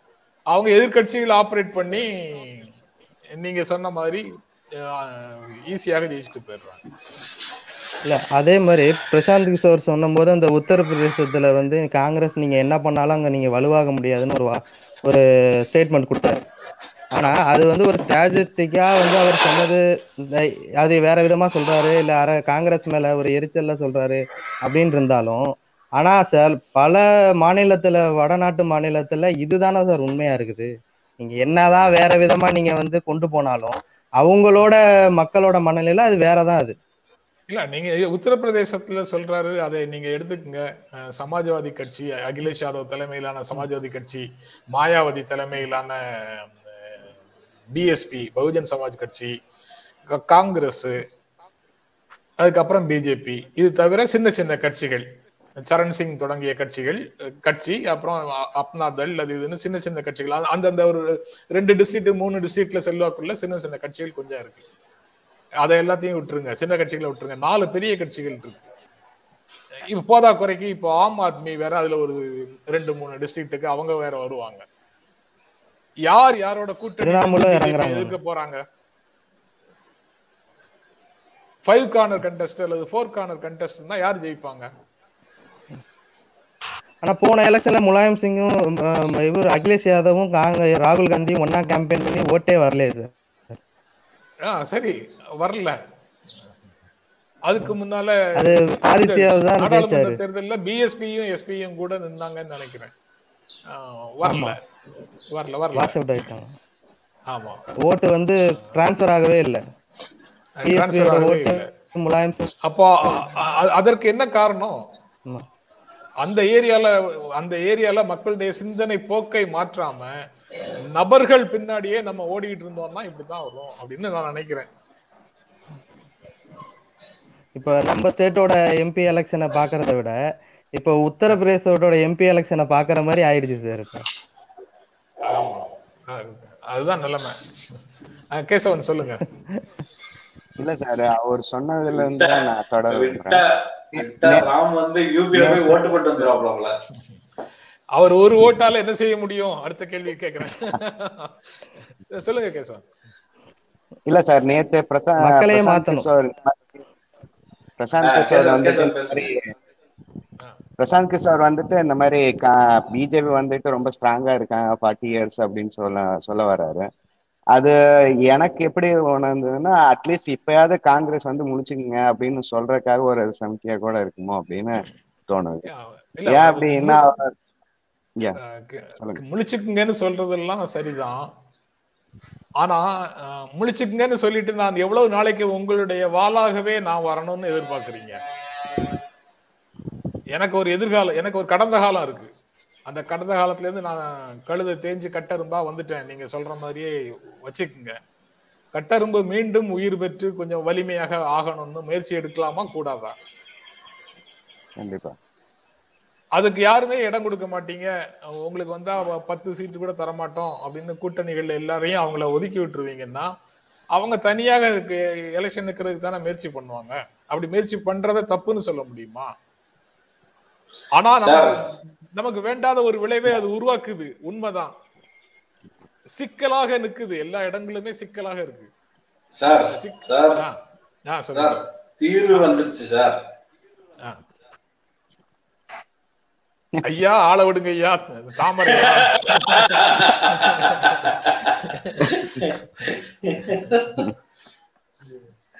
சார் இன்னொரு ஒரே ஃபைனலா ஒன்று கேட்டுக்கிறேன் சார். ஆக்சுவலா இப்ப நம்ம இங்க இப்ப ஆர் பிஜேபிக்குன்னு சொன்னீங்கன்னா ஒரு ஆர்எஸ்எஸ் மாதிரி ஒரு இயக்கம் இருக்கு. நம்ம டிஎம்கே டிஎம்கேக்குன்னு பாத்தீங்கன்னா சாரி டிஎம்கே பார்த்தா டிகே மாதிரி ஒரு இயக்கம் இருக்கு. அவங்க டைரக்டா வந்துட்டு எலெக்ஷன்ல எதுவும் நிக்க போறது இல்ல. பட் இல்ல ரெண்டு அதாவது தேர்தல்ல நிக்க போறது இல்லைங்கிறது உண்மைதான். ஆனா ஆர்எஸ்எஸ் களத்துல வேலை செய்யற மாதிரி திராவிடர் கழகம் வேலை செய்தா? இல்ல முன்னாடி முன்னாடி நான் சொல்ல வர்றது அட்லீஸ்ட் பிஃபோர் அவங்க வேலை செஞ்சதோட பலன் இப்ப அனுபவிச்சுட்டு இருக்காங்கன்னு சொல்ல வரேன். ஆர்எஸ்எஸ் அதே மாதிரி வேலை செஞ்சதுக்கு இப்ப பிஜேபி அனுபவிக்கிறாங்க இது மாதிரி காங்கிரஸுக்கு ஏதாவது ஐடியாலஜிக்கலி ஏதாவது இருக்காங்களா இயக்கங்கள்? காங்கிரஸோட இதை கொண்டு போற சேர்க்கறதுக்கு. காங்கிரஸ் வந்து கட்சியை மட்டும்தான் தயார் செய்யணும். வாக்களிக்கிறதுக்கு மக்கள் தயாரா இருக்காங்க. அதுதான் பெரிய அதுதான் பெரிய பிரச்சனையா கட்சி அமைப்பு தான் இல்ல. கட்சி அமைப்பு தான் அப்படியே கெட்டு போயிட்டே இருக்குது. சீர் உழைஞ்சுக்கிட்டே இருக்குது. அதை சரி செய்யறது தான் முடியல. அதை கீழே இருந்து திரும்ப கட்டுவதற்கான முயற்சியில ராகுல் காந்தி இறங்கி இருக்கிறாருன்னு சொல்றாங்க. ஆனா நடக் எப்ப நடக்கும் எப்ப முடியும்?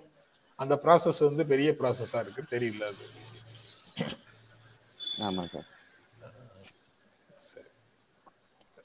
ரைட் ரொம்ப நன்றி ஜோசப் கேசவன்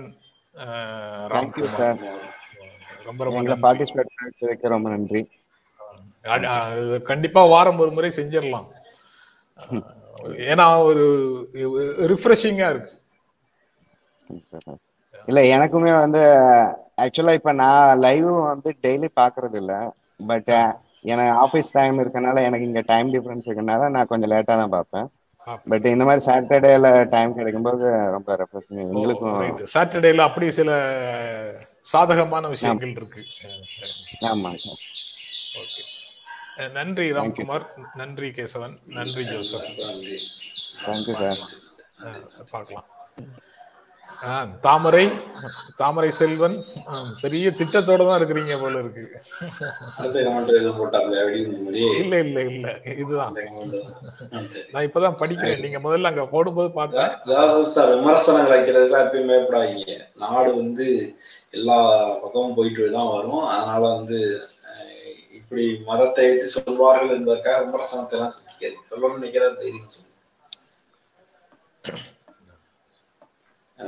ஓகே பார்ப்போம். நிகழ்ச்சி நிறைவு செய்யலாம்னு நினைக்கிறேன். நன்றி சார் ரொம்ப நன்றி. ரொம்ப உங்களுக்கும் நன்றி நம்ம team Senthil sir minor sir எல்லாருக்கும் சொல்லிருங்க ஆ sir. Very special Iyan sir.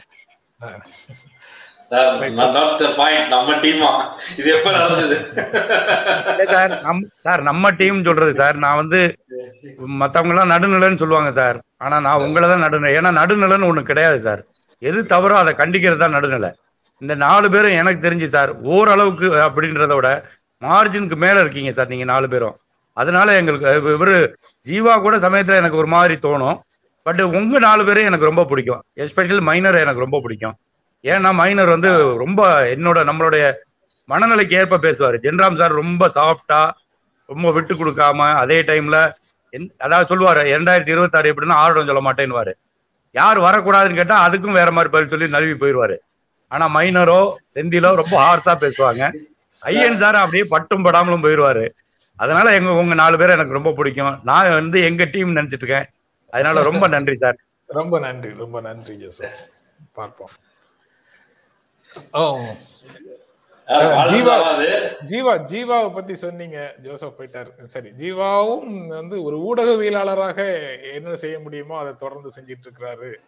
ஊடகவியலாளர்கள்ட்ட அதுக்கு மேல பெரிய அரசியல் சுமைகளை வந்து தோல்ல சுமத்தி எதிர்பார்க்காதீர்கள் அப்படிங்கிற கோரிக்கையையும் நான் ஜோசப்ட்ட வச்சிடுறேன். ஊடகவியலாளர்கள் ஊடகவியலாளர்களாகவே செயல்படட்டும். அதனால அவங்க வந்து எல்லா தரப்பு செய்திகளையும் அவங்க கொண்டு வந்து சேர்ப்பாங்க.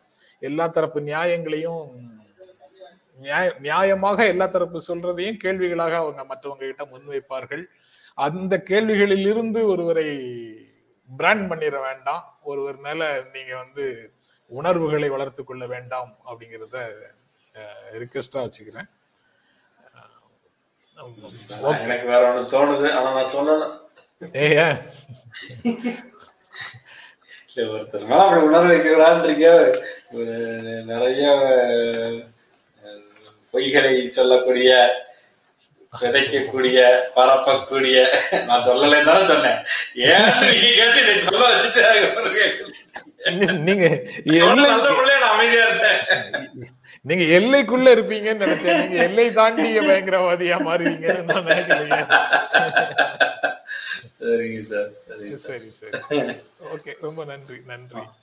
தலையிலாவது ஒரு கட்சிக்காரன் சொல்லுவாங்க நீங்க என்னை பயங்கரவாதிட்டீங்க சரி பரவாயில்ல.